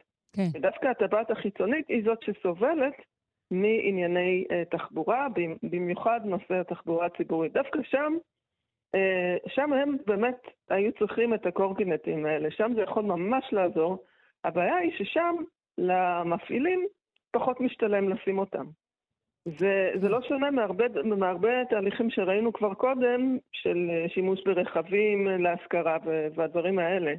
שלמערכות יותר משתלם לא לפעול, כן, בדיוק, כן. במקומות שבהם הכי פחות צריכים אותם. אנחנו כן. רואים את זה בכל דבר, בדיוק. למען האמת. נכון, נכון. אוקיי. אז, אה, אז שם באמת יש יותר ויותר, אה, מה שנקרא, אה, ניסיונות, trial כאלה, של בואו ננסה... e-bike וקורקינטים וכל הדברים האלה, דווקא במקומות שבהם כביכול, נכון לעכשיו, יש אה, פחות ביקוש, אבל אם נגביר את, ה, את הספקים, אם, אם, אם יהיה יותר, יכול להיות שהביקוש גם יעלה, וככל שהביקוש יעלה וישתמשו בזה יותר, אז ירדו מהמכונית הפרטית, שזאת בעצם המטרה של הרכבים, של המייקרו-מוביליטי שאת מדברת עליו. כי בעצם ברגע שיהיו רק כאלה, אנחנו נרוויח אה, אה, כבישים הרבה פחות אה, מזוהמים. זאת אומרת, זיהום האוויר ירד בצורה מאוד דרסטית. נכון, אבל שוב, אנחנו מתייחסים רק לאנשים שנמצאים... נכון, כן. אבל אנחנו מתייחסים פה באמת רק לאנשים שנמצאים באותה הסביבה כל הזמן. הרי מי כן. שמגיע מבחוץ, או ממקום מרוחק, או מבאמת אזור טבעתי, מדברים על לונדון, הוא קודם כל צריך להשתמש באמצעי תחבורה אחר. לא תמיד נגיש לו. שוב, וגם, וגם הקורקינט, הם לא מותאמים גם לכל אחד, או לכל נכון, גיל. נכון, נכון. אז, אז פה את נכנסת כבר לכל מיני פתרונות באמת הרבה יותר מורכבים של שימוש בכמה אה, אמצעי תחבורה. אה, ואז באמת, אה, מה שמתפתח זה או רכבת קלה, או, או תוכניות מטרו, או אה, רשת אוטובוסים מאוד מאוד חזקה. וברגע שיש לך את כל השלושה האלה ביחד, אז באמת יש לך מענה הרבה יותר אה, נכון.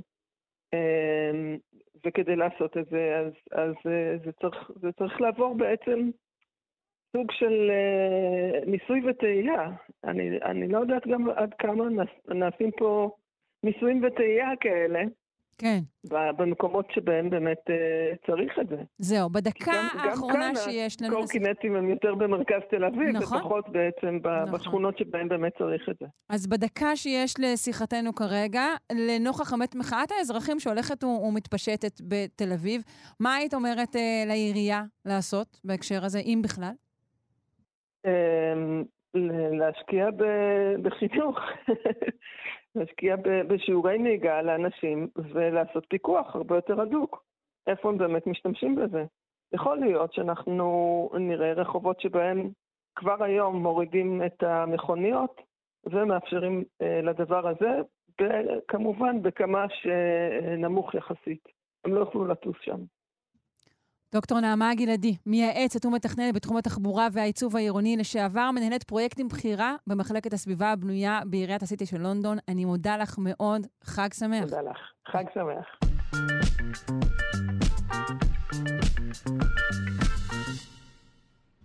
נכון, אה, רובנו כבר לא בני 21 עם אה, שוואל בפלורנטין, אבל בכל זאת, אנחנו חיים עם שותפים. השותפים האלו הם בעלי החיים שנמצאים אה, איתנו, גם במרחבים העירוניים, בהם אה, לכאורה הם אה, שקופים ובלתי נראים.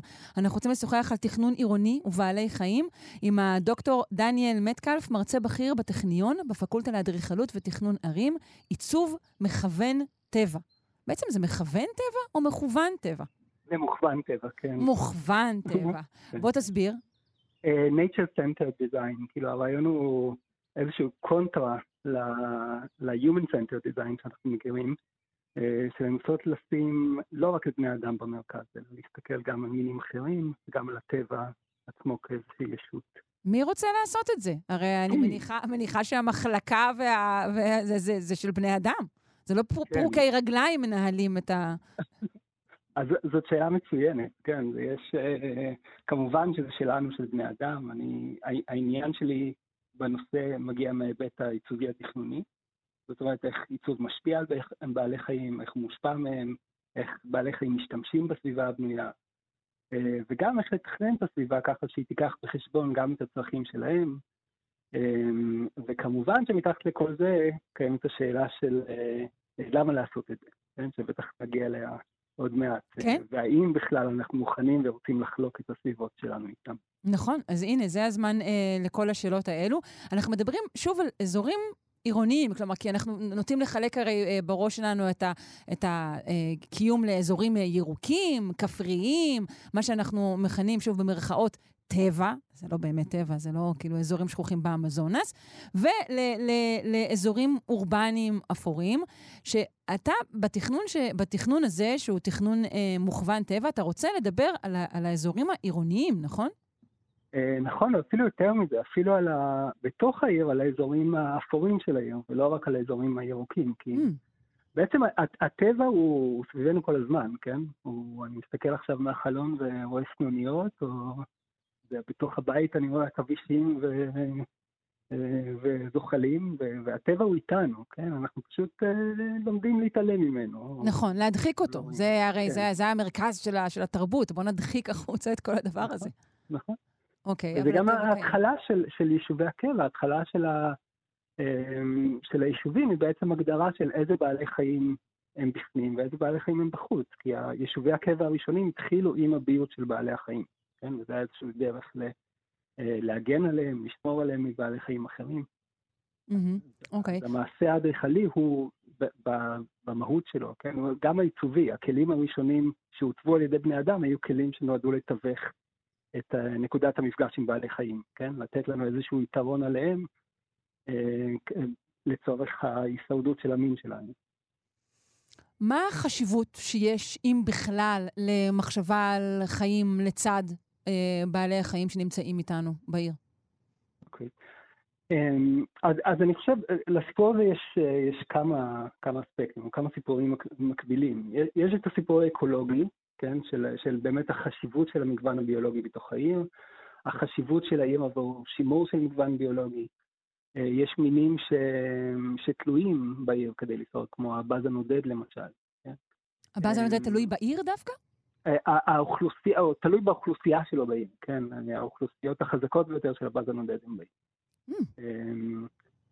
ו- ויש עוד כמה מינים, אמנם ספורים, אבל, אבל הרעיון הזה של, של שימור טבע עובר איזושהי טרנספורמציה בשנים האחרונות, כן, ש- שאם הסתכלו בעבר רק על שמורות טבע כמקומות לפוטנציאלים לשמירת טבע, היום מנסים להסתכל על הכל, כאילו גם על חלקות חקלאיות, אבל גם, גם על העיר, אה, כדי לנסות לראות מהו הפוטנציאל, כן, אה, של, של שימור הטבע. אבל אמ, אה, שוב, זה, זה הסיפור האקולוגי שאני פחות מגיע מהזווית הזאת, mm-hmm. אבל, אבל יש, יש, יש פה עוד שאלה של, שהיא אקולוגית במהותה, של מה מושך את בעלי החיים אל היום, מה מביא אותם לכאן, מה הם רואים בעיר. וכאן זה פוגש את הסיפור התכנוני. Okay. אוקיי. מסתבר שככל שאנחנו מנסים להפוך את העיר ליותר נעימה וירוקה עבורנו, כן, אה, צמחיית רחוב, עצים, פארקים, גגות ירוקים וכן הלאה, ומים, אה, אז אנחנו בלי להתכוון גם מזמינים אותם על העיר, כן? כן. אה, את, את בעלי החיים. Mm-hmm.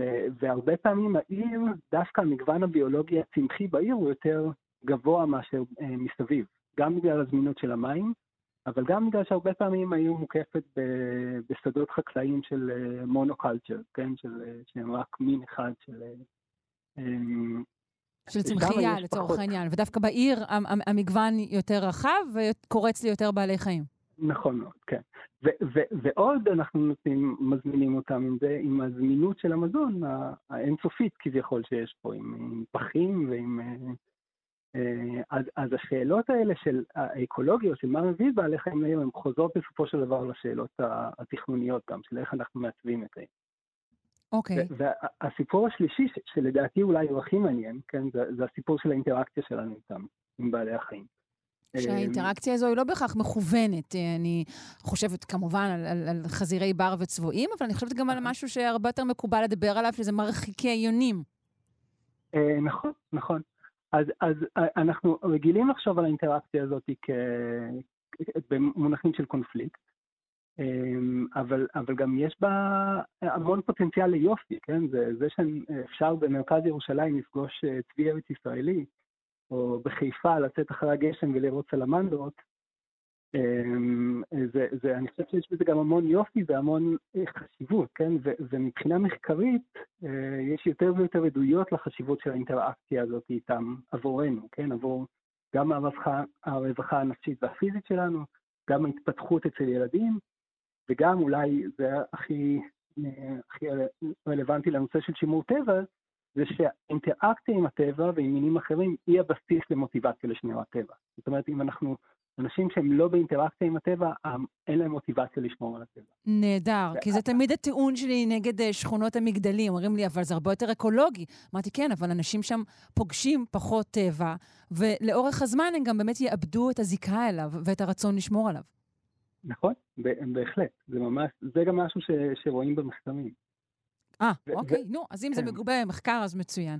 עד כמה התכנון העירוני בישראל הוא תכנון שמזמן לתוכו אה, בעלי חיים וטבע, או עד כמה הוא מנסה אה, להרחיק אותו? אז העניין הזה של מזמין הוא, הוא tricky, כי אנחנו, אנחנו מזמינים אותם כל הזמן, גם בלי להתכוון. זאת אומרת, דיבר, דיברת על המרחיקי יונים קודם. הסיבה שיונה, כשהיא מסתכלת על בניין מגורים עם, אה, עם מזגנים, מה שהיא רואה זה מצוק עם מדפי סלע, אוקיי? ויונת הבית היא התפתחה מיונת הסלע, כן? זה, זה לא סתם שזה המין של היונה ש, שהתפתח או ששורד בתוך העיר הכי טוב. ואנחנו בעצם מזמינים אותם, אה, את היונים, לשבת על המזגנים שלנו, זה מה שאנחנו אומרים להם. כי אנחנו יצרנו משהו שהביולוגיה של היונה מושך אותה לזה. אנחנו מזמינים אותם, ואז אנחנו קוראים להם עכבר מעופף עם מחלות. בדיוק, ואז אה, כשהיא מגיעה היא פוגשת את הספייקים האלה, את הקוצים או את כל דבר אחר שאנחנו שמים כדי להרחיק אותם. אז כשאנחנו מסתכלים עליהם מבחינה תכנונית, כדאי להסתכל עליה, או לנסות להסתכל עליה גם מנקודת המבט של בעלי החיים, ולהבין מה הם רואים, מה מושך אותם, כן? איפה שיש קונפליקט צריך לנסות להבין מה, מהו המסר הכפול שאנחנו משתדרים פה לחיה, כן? אנחנו אה, מצד אחד מזמינים את חזירי הבר עם, עם פחים אה, גדושים באוכל, כן? מצד שני, אנחנו מתלוננים על זה שהם פה, כן? אוקיי, ועמדתך אמ, כמתכנן אה, היא שאנחנו צריכים לנסות למגר או לצמצם את אזורי המפגש האלו, או, או, או ההפך, או שיש איזושהי דרך שלישית? אז, אז כמובן שזה מאוד מאוד תלוי במין עצמו ובסיטואציה ובתרבות המקומית. התופעה הזאת של אה, חזירי הבר היא קורית במקביל בכמה ערים גדולות עכשיו בעולם, גם בברצלונה וברומא ובברלין, ואנחנו רואים שכל עיר, בגלל התרבות שלה, מגיבה לזה קצת אחרת, כן? Mhm. לחזירי הבר. איך מגיבים לזה בברצלונה לצורך העניין? אמ, אז גם בברצלונה יש פאניקה, האמת שגם ברומא יש פאניקה, בכל מקומות יש פאניקה, אה, אבל, אבל באיטלקית למשל, המילה לחזיר בר והמילה לחזיר בר שאוכלים היא אותה מילה, כן, צ'ינגיאל. אה, אז, אז בעצם הם רואים משהו אחר כשהם רואים חזיר בר ממה שאנחנו, כן? אמ, ו- ואנחנו רואים שיש יש אולי פחות היסטריה ממה שיש פה, שפה יש רבדים נוספים של היסטריה, אבל שוב, זה, זה, אנחנו, זאת הדוגמה הקיצונית אולי, כן? ו- וכשאני חושב על דוגמה כזאתי, אה, אני, אני מנסה להתרכז לא רק במה שקיים, אלא במה שיכול להיות. ואז מהמם. באמת לחפש את סיפורי ההצלחה מהעולם, מקומות שבהם היה איזה קונפליקט כזה מאוד מאוד אה, חזק, אה, שהתהפך באיזשהו שלב. תן לנו דוגמה לסיפור כזה. אז, אז יש דוגמה מעניינת מאוסטין בטקסס, היה שם אה, גשר גדול עם אה, מאות אלפי עטלפים שכיהנו מתחתיו, והתושבים במשך שנים התנגדו לזה, והעירייה ניסתה לגרש אותם ולרסס אותם, ו- ו- ולאט לאט אה, שמו לב ש- שהתופעה הזאת של העטלפים שהם רואים כל פעם בשקיעה וחוזרים, היא, היא מושכת אנשים, היא מושכת תיירים אל העיר. ומישהו חישב כמה היא מכניסה לעיר ב... אה, רק מתיירות של עטלפים, כן? וכשהבינו את זה, או כשהבינו את הפוטנציאל הכלכלי של זה, אז כן, זה, אתה מבין? בסוף משכנעים. אנשים על ידי על ידי פוטנציאל כלכלי של משהו. כן, כן. אז נהיה פסטיבל העטלפים, ועשו כובעים וחולצות ומוזיקה, וזה נהיה אירוע, ו, ו, אבל, אבל מה שמעניין זה שהיחס של אנשים, כן? העטלפים לא השתנו ובני אדם לא השתנו, ה- היחס אליהם, הפחד מהם, הסיפורים שאנחנו מספרים עליהם השתנו. כן, הרבה... אז יש... שאלה של, של, של מיתוג, אפשר להגיד. אה, יכול להיות, כן, כן, כן. זה, זה, זה, אני חושב ש, שזה זה שימושי לחשוב על הדברים האלה כדברים דינמיים שהם יכולים להשתנות. ויכול להיות שעברו מינים מסוימים, כן? יכול להיות שעברו חזירי עבר. זה לא נכון שהם יהיו פה, או שהם יהיו במקומות מסוימים, כן? אני, אני זוכר אותם כילד בחיפה מלפני 30 שנה, כן? שהיינו שומעים אותם כל הזמן בשיחים, בוודיות, אבל לא היינו רואים אותם כל כך הרבה. אז, כן. אז כמובן שהנושא הזה של ההכלה מכוונת או לא מכוונת שלהם הוא בעייתי, כי הם מאבדים את הפחד, וברגע שהם מאבדים את הפחד מבני אדם, שם יש פוטנציאל לקונפליקט. אבל, אבל אם יש דרך לחיות ביחד, אני, אני מאמין ש, שכמעט תמיד כן. כן, ומשהו שהתכנון יכול אה, לסייע בו. בטח, בהחלט. דוקטור דניאל מטקלף, מרצה בכיר בטכניון, בפקולטה לאדריכלות ותכנון ערים, עיצוב מוכוון טבע. תודה רבה לך. חג שמח. ביי. חג שמח, ביי.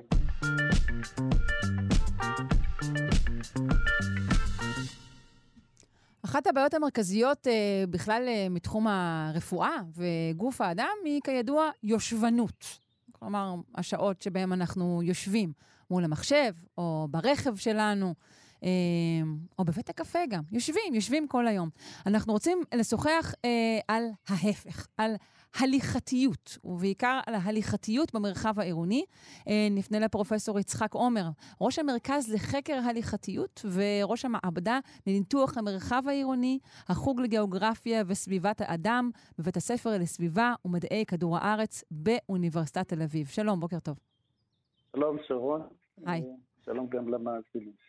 אה, ראשית, אני נוטה לחשוב שעצם זה שיש אה, מרכז לחקר הליכתיות, הליכתיות, סליחה, אה, זה אולי מצביע על איזושהי בעיה שיש בתחום.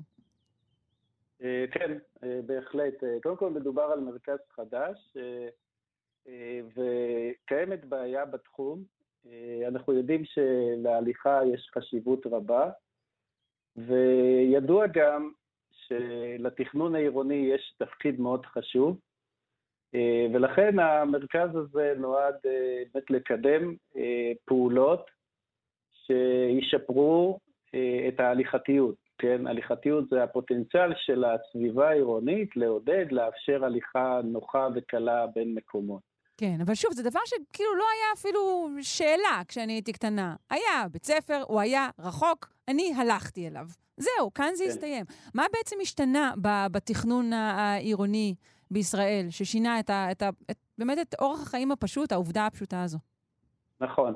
אז אני אקדים ואומר שהיום יש הרבה יותר מודעות אה, לחשיבות של הליכה ברגל, ויש גם תודעה, כלומר, יש התפתחה תודעה, ואגב, הכאוס התחבורתי שאנחנו רואים היום בתל אביב, אה, זה ניסיון אה, אה, לקדם הליכה, ובכלל תנועה לא ממונעת ותחבורה ציבורית, העניין שהכל נעשה בבת אחת. אה, זה מסוג הדברים שהתנאים הבשילו בשלב מסוים, אה, אה, וזה דברים שנעשו בעבר ושלא קידמו הליכה. עכשיו, תשובה לשאלה שלך, אה, היום יש מודעות לכך שהליכה ברגל היא חשובה, ובאמת זה מסוג הדברים הטובים, עם מעט מאוד חסרונות. יש להליכה ברגל תרומה לבריאות הפיזית והנפשית של האדם, לחשיבה וליצירתיות, יש הרבה מחקרים בתחום הזה. אני, אני שוב, אני חייבת לפתוח סוגריים ולומר לך שמבחינתי, כשמישהו אומר לי שיש מודעות למשהו, שוב, זה סימן לכך שהדבר הזה הוא, הוא, הוא בירידה באופן הטבעי והפעיל ביותר שלו. כי בשנים בהם רוב בני האדם פשוט הלכו, לא צריך היה לומר, היום יש מודעות לכמה זה חשוב. הסיבה שיש מודעות היא שרוב האנשים הולכים פחות ברגל. נכון מאוד, נכון מאוד, ואני ארחיב בעניין הזה שזה גם תוצר של הסביבה העירונית שאנחנו חיים בה, שהיא שונה ממה שהייתה בעבר. אני רק באמת אשלים ואגיד שיש חשיבות לתרומה, כן, ותרומה לאיכות החיים בעיר, לחיוניות של העיר, למקום שהולכים בו הוא יותר מעניין, הוא יותר בטוח, אפילו יש יותר בטיחות בדרכים. הוא חשוב גם מבחינה חברתית, חשיפה של בני אדם בין קבוצות חברתיות, וכמובן, זה אולי העיקר, כיום אנחנו יודעים שכשאנחנו הולכים ברגל, אנחנו נוסעים הרבה פחות, וככה אנחנו תורמים לחיסכון באנרגיה, להפחתת הזיהום ולפליטה של גזי חממה, כן? כן. אנחנו יודעים שבעקבות כך, ידוע, נעשות הרבה פעולות להתמודד עם משבר האקלים, וזו אחת הדרכים להתמודד עם התחממות גלובלית. אז במובן מסוים הליכה ברגל אה, היא עוד סוג של, איך נאמר, אנרגיה מתחדשת, ובטח התחבורה הכי חכמה שיש. אז היום באמת יש אה, מודעות, אני יכול לספר שבשבוע שעבר אה, הגענו פה באוניברסיטת תל אביב, אה, סדנה בינלאומית, אנשים מגיעים, חותרים מכל העולם לתחום הזה, כן, של הליכתיות. אז באמת מנית. את כל היתרונות. מנית את כל... אמרת, נכון, זה בריאות וסביבה, ונדבר גם על עצמאות של ילדים, ומפגש קהילתי, ועידוד מסחר לוקאלי. את כל הדברים האלו מצויים כולם בתוך התחום הזה של, של הליכתיות והליכה. ועדיין, המרקם התכנוני הישראלי ברובו, לא זה שבמרכז תל אביב שניים וחצי רחובות, לא מעודד הליכתיות. אז אני רוצה להבין למה, מה קרה, ואיך ניתן לשפר את זה. נכון, נכון, בהחלט. אז, אז רק אגיד שההליכה זה מסוג הדברים שכל אחד מאיתנו יכול לעשות, ורצוי שהוא יעשה, אבל, ופה העניין העיקרי, ההליכה קשורה מאוד לסביבת המגורים שבה אנחנו חיים, כלומר לאופן שבו היא תוכננה ונבנתה, וזה התפקיד של התכנון העירוני, ליצור סביבות כאלה, כן? גם לבנות ולהקים סביבות חדשות וגם לקדם הליכה בסביבות קיימות. עכשיו, מה, מה המצב כיום? היום מה שנהוג זה תכנון מודרני, שבו מוקמות שכונות מגורים יחסית מנותקות, כן, מהמרקם העירוני. בתוך השכונות האלה אין את התנאים של ש, שמעודדים הליכה. ויש שלושה תנאים חשובים.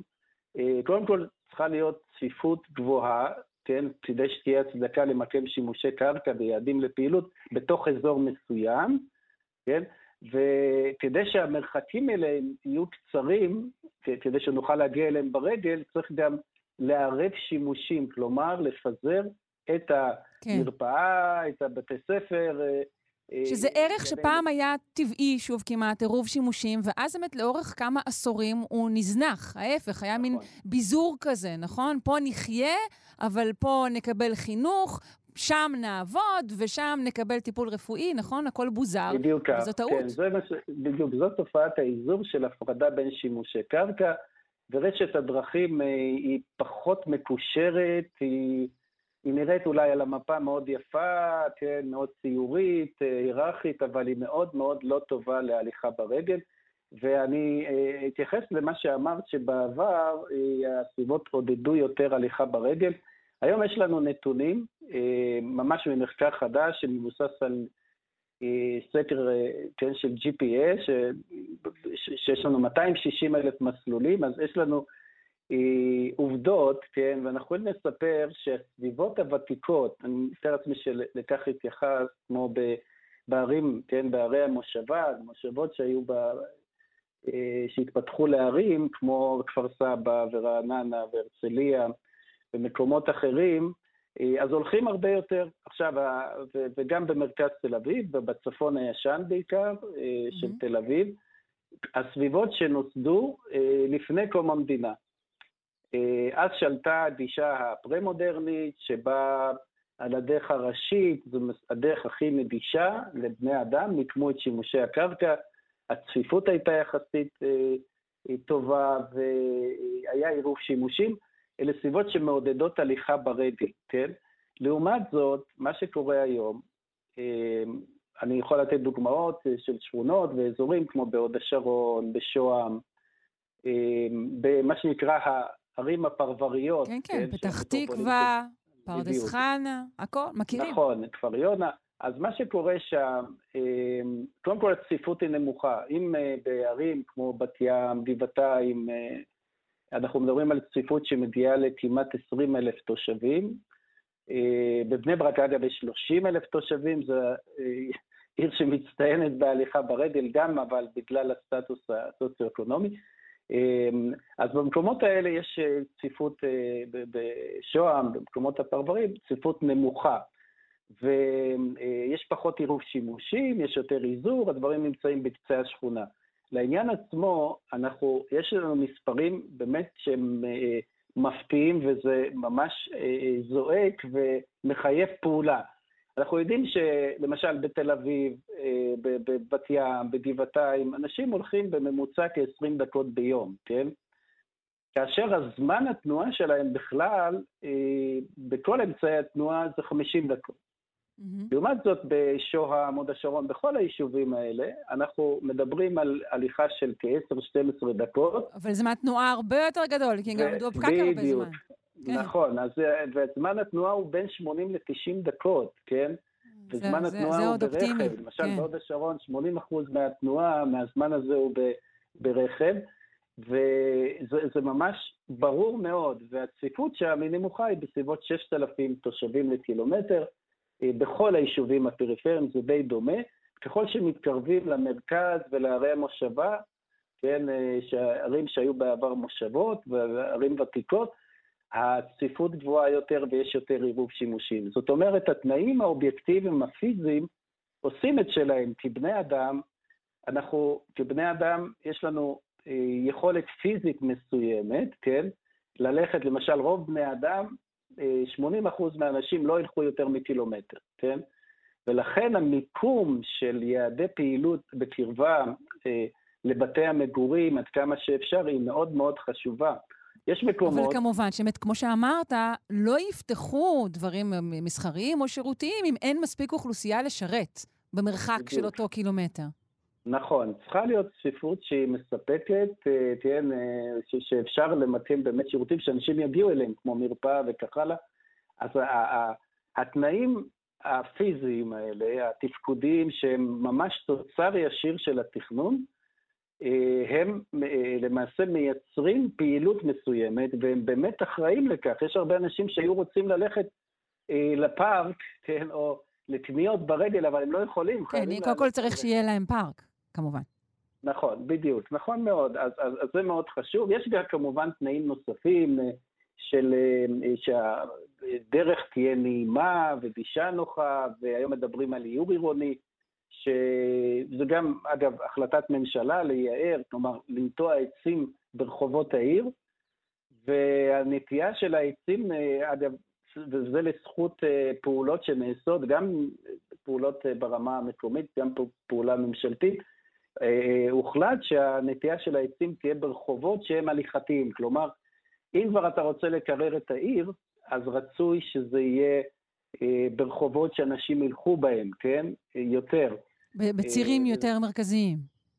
בדיוק, בצירים יותר מרכזיים. אה, היום יש לנו, יש שאמרתי שצריך לקדם בתחום התכנון, זה לא רק להקים סביבות כאלה. היום יש לנו כלים שאנחנו יכולים להעריך בסביבה קיימת, אם מוסיפים דרך או שביל, כמה אנשים ילכו בו, מה הדרך האופטימלית לשפר כן, את הנושא של הליכה, כי אנחנו יודעים איך אנשים מתנהגים, פחות או יותר, יש הסתברות מה המסלול שהם יבחרו, וכמה אנשים יהיו בכל מסלול, ונעשות פעולות גם בערים, אני יכול לספר בבית ג'אן, יש אה, פעולות שנועדו לשפר את הנושא של הליכה, אה, גם בדימונה הולכת לקום תחנת רכבת, אז השאלה היא, מה, איפה למקם אזורי תעסוקה וקניות, אה, נעשות פעולות, נעשות פעולות שבתחום התכנון העירוני, עם הכלים שיש לנו היום, אה, לשפר את המצב.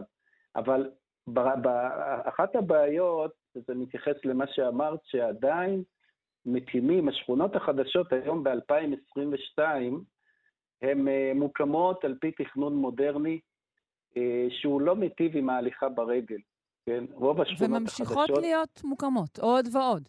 ממש ככה, וחבל, חבל. אני אמרתי בהזדמנות אחרת, באמת צריך לשנות דיסקט פה, חייבים לפעול. ואגב, הסיבות, כולם יש להם רצון טוב. אחת הבעיות זה אה, אה, קשר או שילוב או פעולה משותפת של רשויות, הרבה רשויות עוסקות בזה. ויש את הלחץ הזה שצריך לבנות עוד ועוד דירות. וזה המצב, ולכן חייבים אה, לפתח פה תודעה ולשנות את המצב. אה, אנחנו עכשיו בראש השנה אה, התבשרנו שהשיעור הגידול בישראל הוא היה בשנה שעברה 1.8, הוא קפץ ל-2 כן? ישראל גדלה. ישראל ב- גדלה, ולא נוכל כולנו להמשיך לשבת אה, במכוניות, ובנייה של עוד כבישים לא תעזור. צריך באמת לקדם נכון, הליכתיות. נכון, וצריך לנצל את זה שיש יש, יש, ישראל הולכת להכפיל את עצמה, כן? אנחנו מדברים על אה, אוכלוסייה של, אה, אה, מבחינת אוכלוסייה, 15 מיליון, שישראל תהיה בת 100, 2048, והשטח הבנוי יגדל הרבה יותר מ-50 אחוז, וזאת ההזדמנות לשנות את המצב, ליצור סביבות שמעודות הליכה, הליכה היא, היא, היא יוצרת דינמיקה של עירוניות בת קיימא, כלומר, כשיש הליכה, סביבה שהיא הליכתית, יש תחבורה ציבורית. כמו שאמרת לפני כן, צריך שיהיו מספיק, אה, תהיה מספיק אוכלוסייה, אז אם יש צפיפות מספיקה ותנאים טובים, אז יש גם תחבורה ציבורית באופן וולונטרית, אה, אה, יהיה כדאי לנסוע ברכב, וגם שיתופי וגם בתחבורה ציבורית, כן. כלומר, זו דינמיקה שלמה. תודה רבה לך. פרופ' יצחק עומר, ראש המרכז לחקר הליכתיות, הליכתיות, סליחה, וראש המעבדה לניתוח המרחב העירוני, החוג לגיאוגרפיה וסביבת האדם, בבית הספר לסביבה ומדעי כדור הארץ באוניברסיטת תל אביב. תודה רבה, חג שמח. תודה רבה, חג שמח.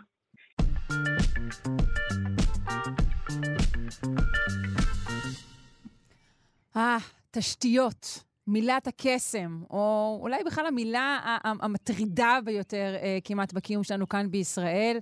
אה, תשתיות זה כמובן כבישים, מדרכות, פסולת, ניקוז, אנרגיה, כמעט כל הדברים שמטרידים אתכם. אה, נשוחח על תכנון תשתיות בישראל עם הפרופסור רפי רייש, מנהל מקצועי של המרכז לחדשנות עירונית באוניברסיטה העברית בירושלים. שלום. אהלן. היי. Uh, ראשית, אני בטוחה שלא הגדרתי תשתיות כהלכה. האם תרצה, כמו שאומרים, לדייק אותי? אמ, נורא תלוי את מי את שואלת, כן? כי אם את שואלת אותך, את... אני שואלת אותך. אם, אנחנו שואלים את הרגולטורים, אז זה כל הדברים שאת אמרת, הדברים הכבדים. את חוק התכנון והבנייה מדבר על תשתיות בתור uh, שדות תעופה ונמלים ומעגנים ו- ו- ומערכות מיתוג, ואת כל הדברים, כל הברזלים שאנחנו לא באמת רוצים לראות אותם, אבל אנחנו צריכים אותם. אה, בעולם מסתכלים על זה מעט אחרת, אלא שמדברים על, על, אם ניקח את אחת ההגדרות, זה מעטפת של אלמנטים מקושרים ומתואמים, והדגש פה על מקושר ומתואם, כי אנחנו קצת מפספסים את הנושאים האלה, שהם או פיזיים או ארגוניים, שהמטרה שלהם הוא בעצם לסייע בתפעול והתפקוד השוטף המקיים של, של הקהילות והסביבות שלנו. אני אומר את הדברים האלה כי, כי אנחנו רגילים להסתכל על התשתיות בתור מערכות נפרדות, ולכל אחד, לצערנו, יש משרד ממשלתי, האנרגיה והמים יש להם משרד משלהם, שגם שם זה מחולק, תחבורה יש משרד אחד, הגנת הסביבה אחראית על דברים אחרים, זה תמיד מתואם ותמיד מקושר אחד לשני. יותר מאשר בעבר? האם משהו השתנה בחיים שלנו שהופך את, את התחומים האלה לכאלו שצריכים אה, לקחת בחשבון יותר אחד את השני? תראי, פעם כש... כשחיינו בכפרים, אז התשתית הכי חשובה זה היה הכיסא שהזקן שם לאשתו מתחת לעץ כשהיא הולכת בדרך מהבית אל הבאר. אוקיי, זה מה שהיו צריכים. היום המערכות הרבה יותר מורכבות, מצד שני יש לנו הרבה פחות מקום, מצד שני יש לנו הרבה יותר תשתיות, מצד שלישי, אמ, אה, אנחנו רוצים הרבה יותר ומוכנים בעצם להשקיע הרבה, הרבה, הרבה פחות ממה שהיינו מוכנים בעבר. להשקיע הרבה פחות, אתה אומר. להשקיע ברמה האישית, זאת אומרת, אני לא מוכן... אני לא, אני לא מוכן ללכת לבאר, בסדר? באפריקה 아, אה, עדיין, אוקיי, כן. עדיין הנשים או הבחור, הנערות הצעירות אה, מפספסות שנים רבות של בית הספר, כי הן צריכות לטפל ב... ללכת לבאר או ללכת לעשות את הכביסה או לעשות דברים כאלה ואחרים. כן. אה, אנחנו פחות מוכנים להשקיע, אנחנו משלמים ארנונה, כן? כן. משלמים ארנונה, ומצפים שהכל, כן, שהכל יסתדר מאליו, שה, שהזבל ייעלם, שהכביש יתוקן, שהכל יהיה סבבה כי שילמנו נכון. ארנונה. נכון. אבל המציאות אה, מראה לנו דברים אחרים. בוא נזכור אה, פה יחד איתך את הבעיות, סליחה, מה פתאום בעיות? את האתגרים אה, אה, הגדולים של התשתיות אה, בישראל, ואיך אתה מציע לפתור אותם? טוב, קודם כל, אני לא, אני לא מתיימר לפתור אותם. חס וחלילה. אה, אבל כמו אה, הלוואי, כן, אם היו נותנים לי את הכוח, הייתי עושה את הכל. אמ, האתגר, האתגר הגדול ביותר שלנו במדינת ישראל ספציפית זה היעדר מקום. במקום, במדינה האידילית, שיש לנו את כל השטח שבעולם, או כזה ארצות הברית שלא מבינים שאין להם הרבה שטח, אז אנחנו מפזרים את כל התשתיות, את כל המבנים ואת כל הדברים על שטחים עצומים, ואין בעיה. וזה דווקא אידילי? תשתיות לא יוצאות נשכרות דווקא מ... אני אומר, אני אמרתי, אמרתי באופן ציני. כן, לא, אבל... אה, אוקיי, כי, כי נראה אה, דווקא שצמצום זה דווקא דבר טוב ונוח בהקשר הזה. תראי, גם, גם היום כשאנחנו מדברים על, על הפריפריה, או, או סליחה, הנגב והגליל, שבו אה, התחושה היא שהדרך היחידה למשוך את התושבים זה על ידי זה שאנחנו ניתן להם צמודי קרקע, אה, מדובר על רשויות שאין להן הרבה תקציבים, העלות של תשתית בצמודי קרקע לעומת תשתית בבנייה רוויה זה משהו כמו 1 ל-8. זאת אומרת, עולה לנו פי 8 ויש מקומות שזה הרבה יותר, אה, על כל, על כל תשתית שאני שם. ואני אומר, כל התשתיות, כמובן זה מים וזה ביוב וזה תקשורת וזה בתי ספר וזה גני ילדים וזה שטחים פתוחים, כל התשתיות, וכמובן פה אגב עירבתי בין דברים ששוב אנחנו מכירים בתור תשתיות, מה שנקרא תשתיות לאומיות שזה הברזלים, לבין דברים אחרים כמו באמת שטחים פתוחים שזה תשתית, אה, בתי ספר שזה תשתית, אה, גינה וכולי, כל הדברים האלה עולים הרבה יותר, שוב באופן אה, מאוד הגיוני, כן? כי המרחקים הרבה יותר גדולים ואני משרת הרבה פחות אנשים. אבל כמו שאמרתי, משבר השטח, גם אם אנחנו נמצאים בבנייה רוויה, ואולי דווקא בגלל בנייה רוויה, אה, כאשר אנחנו רוצים למשל להתעסק עם, עם נגר, או מה שאנחנו קוראים לזה הצפות, כן?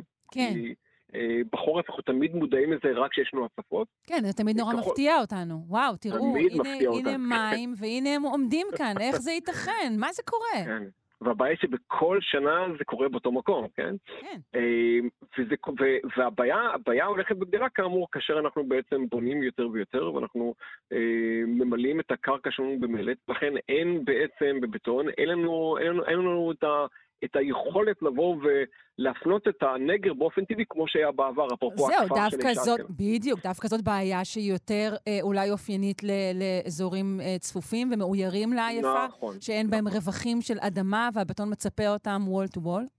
נכון. אז אני אומר, אז, אז זה כמו שאמרתי, אז, אז אם, אם קודם אמרתי שהתשתיות אה, בצמודי קרקע היא, היא יותר זולה, מצד שני, ככל שאנחנו בונים יותר, אם אנחנו לא מתכננים נכון, אז באמת הבנייה הרוויה מייצרת בעיה הרבה יותר גדולה, אה, ו- ואם ניקח מהצד השני לגמרי, תשתית שאנחנו בכלל לא רוצים לשמוע עליו, שזה הפסולת, מהמם. גם שם אנחנו מרחיקים אותם, ולאט לאט אנחנו מתקרבים למקומות שהרחקנו בעבר. פעם זה היה חירייה, שזה היה בקצה, ועכשיו זה דודאים, שהוא נמצא בעצם ב- בלב אחד האזורים הצומחים ביותר במדינת ישראל.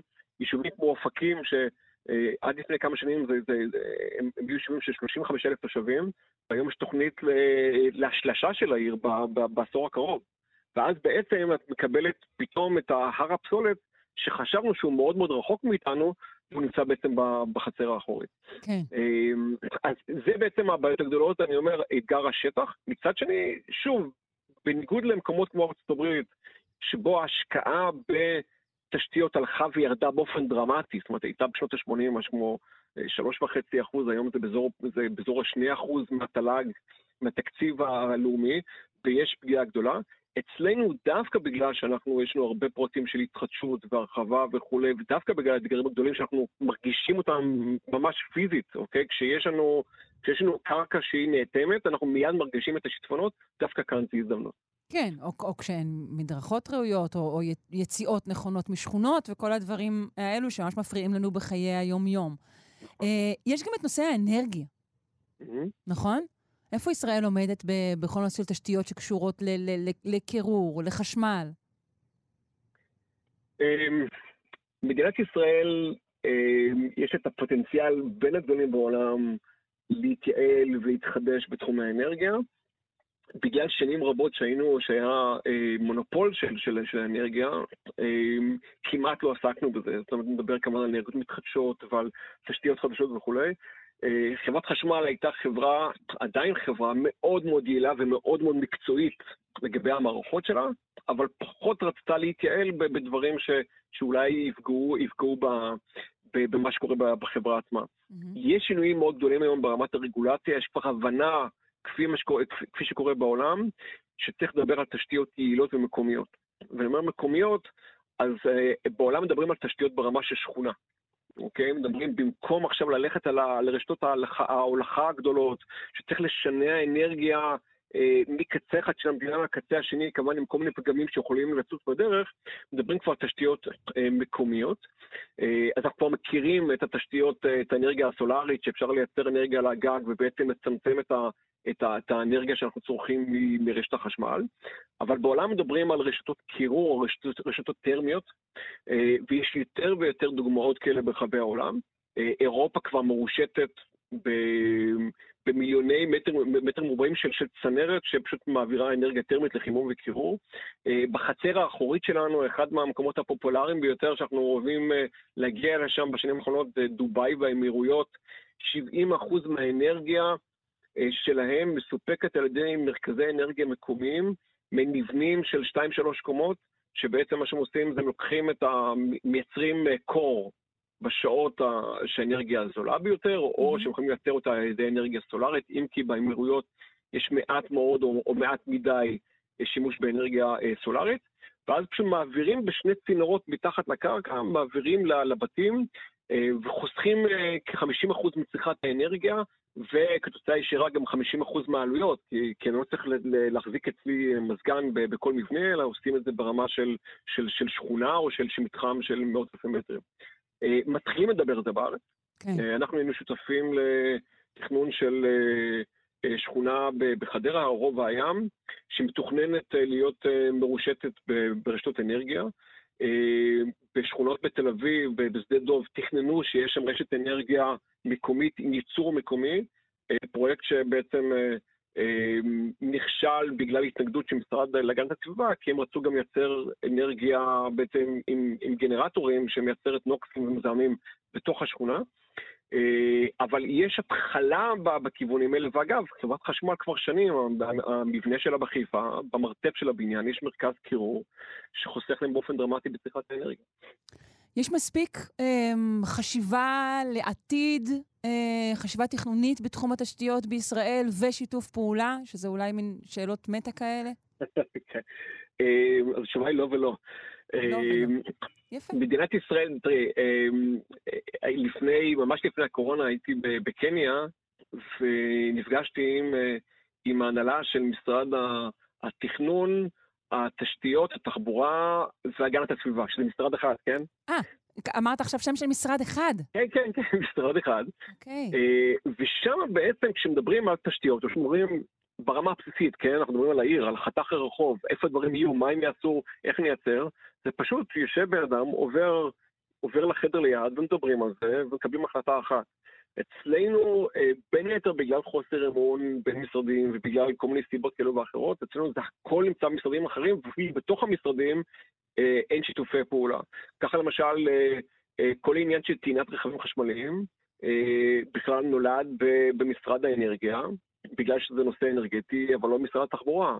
משרד השיכון, שהוא מתכנן את חתך הרחוב, בכלל לא היה חלק מהסיפור הזה. ואז אנחנו מוצאים את עצמנו בפני, עם רחובות, שבאופן מפתיע אנחנו מתכננים למכוניות, ו-80% מהרחוב בעצם זה מכוניות, והיום גם שבילי אופניים. כן. ואז אנחנו נמצאים עם מדרכות גם בשכונות חדשות, שכל רוחב המדרכה הוא ממש כמו שתיים וחצי מטר. מדרכות צרות, לא מוצלות, לא מתוכננות לא כהלכה עם התשתיות האחרות. גם אי אפשר לעצל אותן, כן? אז לא חשוב מה תגידי, אי אפשר לעצל אותן. כן. ואז פתאום אומרים, רגע, רגע, רגע, אני צריך גם מתקן טעינה לרכב חשמלי, אז איפה אני שם אותו? ומחר בבוקר, וזו עבודה שאנחנו עושים גם ביחד עם משרד השיכון, ואנחנו עושים גם פרויקטים כאלה עכשיו גם בחו"ל, מחר בבוקר אנחנו פתאום נגלה מאחר והאוכלוסייה הולכת ומזדקנת, יש לנו כבר, כן, בעולם כבר ממוצע כבר מגיע ל-20% זקנים, פתאום נצטרך את ה... את, ה, אמ, החשמליים לזקנים, את, את הקלנועיות, נצטרך גם להטעין אותם איפשהו, נצטרך להחנות אותם איפשהו. זה כבר לא שבילי אופניים שכבר אנחנו מבינים שבישראל לא נשים הרבה על אופניים ולא נשים מספיק, אבל קלנועיות נצטרך.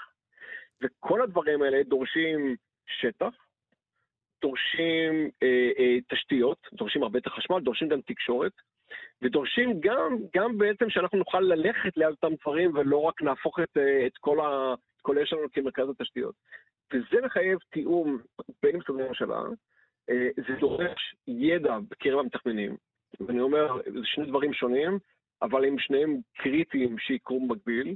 כשאנחנו מתכננים היום שכונה, אה, המתכנן הראשי, האדריכל או מתכנן הערים, אה, עוסק בסוגיות הגדולות ומשאיר את הסוגיות של, אה, של החשמל והמים והביוב ליועצים אחרים שמכינים בדרך כלל שהוא סעיף גנרי, לצערי. שוב, יש תוכניות שעושים דברים נפלאים, ויש מתכננים שמבינים ומעוניינים לעשות את כל הדברים האלה בצורה נכונה.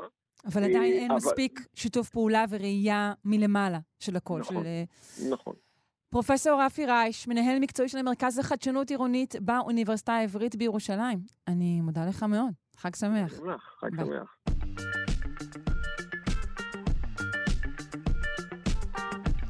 עד כאן, ספיישל התכנון העירוני שלנו לרגל חג הסוכות. אנחנו מקווים שנהניתם והתעניינתם, ושאולי גם פקחנו מעט העיניים לגבי הקשר בין סביבה, תכנון ואורח החיים של כל אחת ואחד מאיתנו, והמאבקים שאנחנו צריכים לנהל עבור אה, חיים טובים יותר בהווה ובעתיד. ערך אותנו רז חסון, הפיקה אלכס לויקר, על הביצוע הטכני אלון מקלר, אני שרון קנטור. Uh, התוכנית כולה תהיה זמינה בהסכת שלנו, ביישומון של כאן או ביישומונים אחרים לבחירתכם. זהו, מאחלים לכם חג שמח מצוות שלושה שיודעים.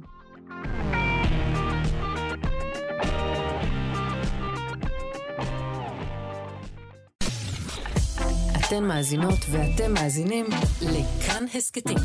כאן הסכתים, הפודקאסטים של תאגיד השידור הישראלי.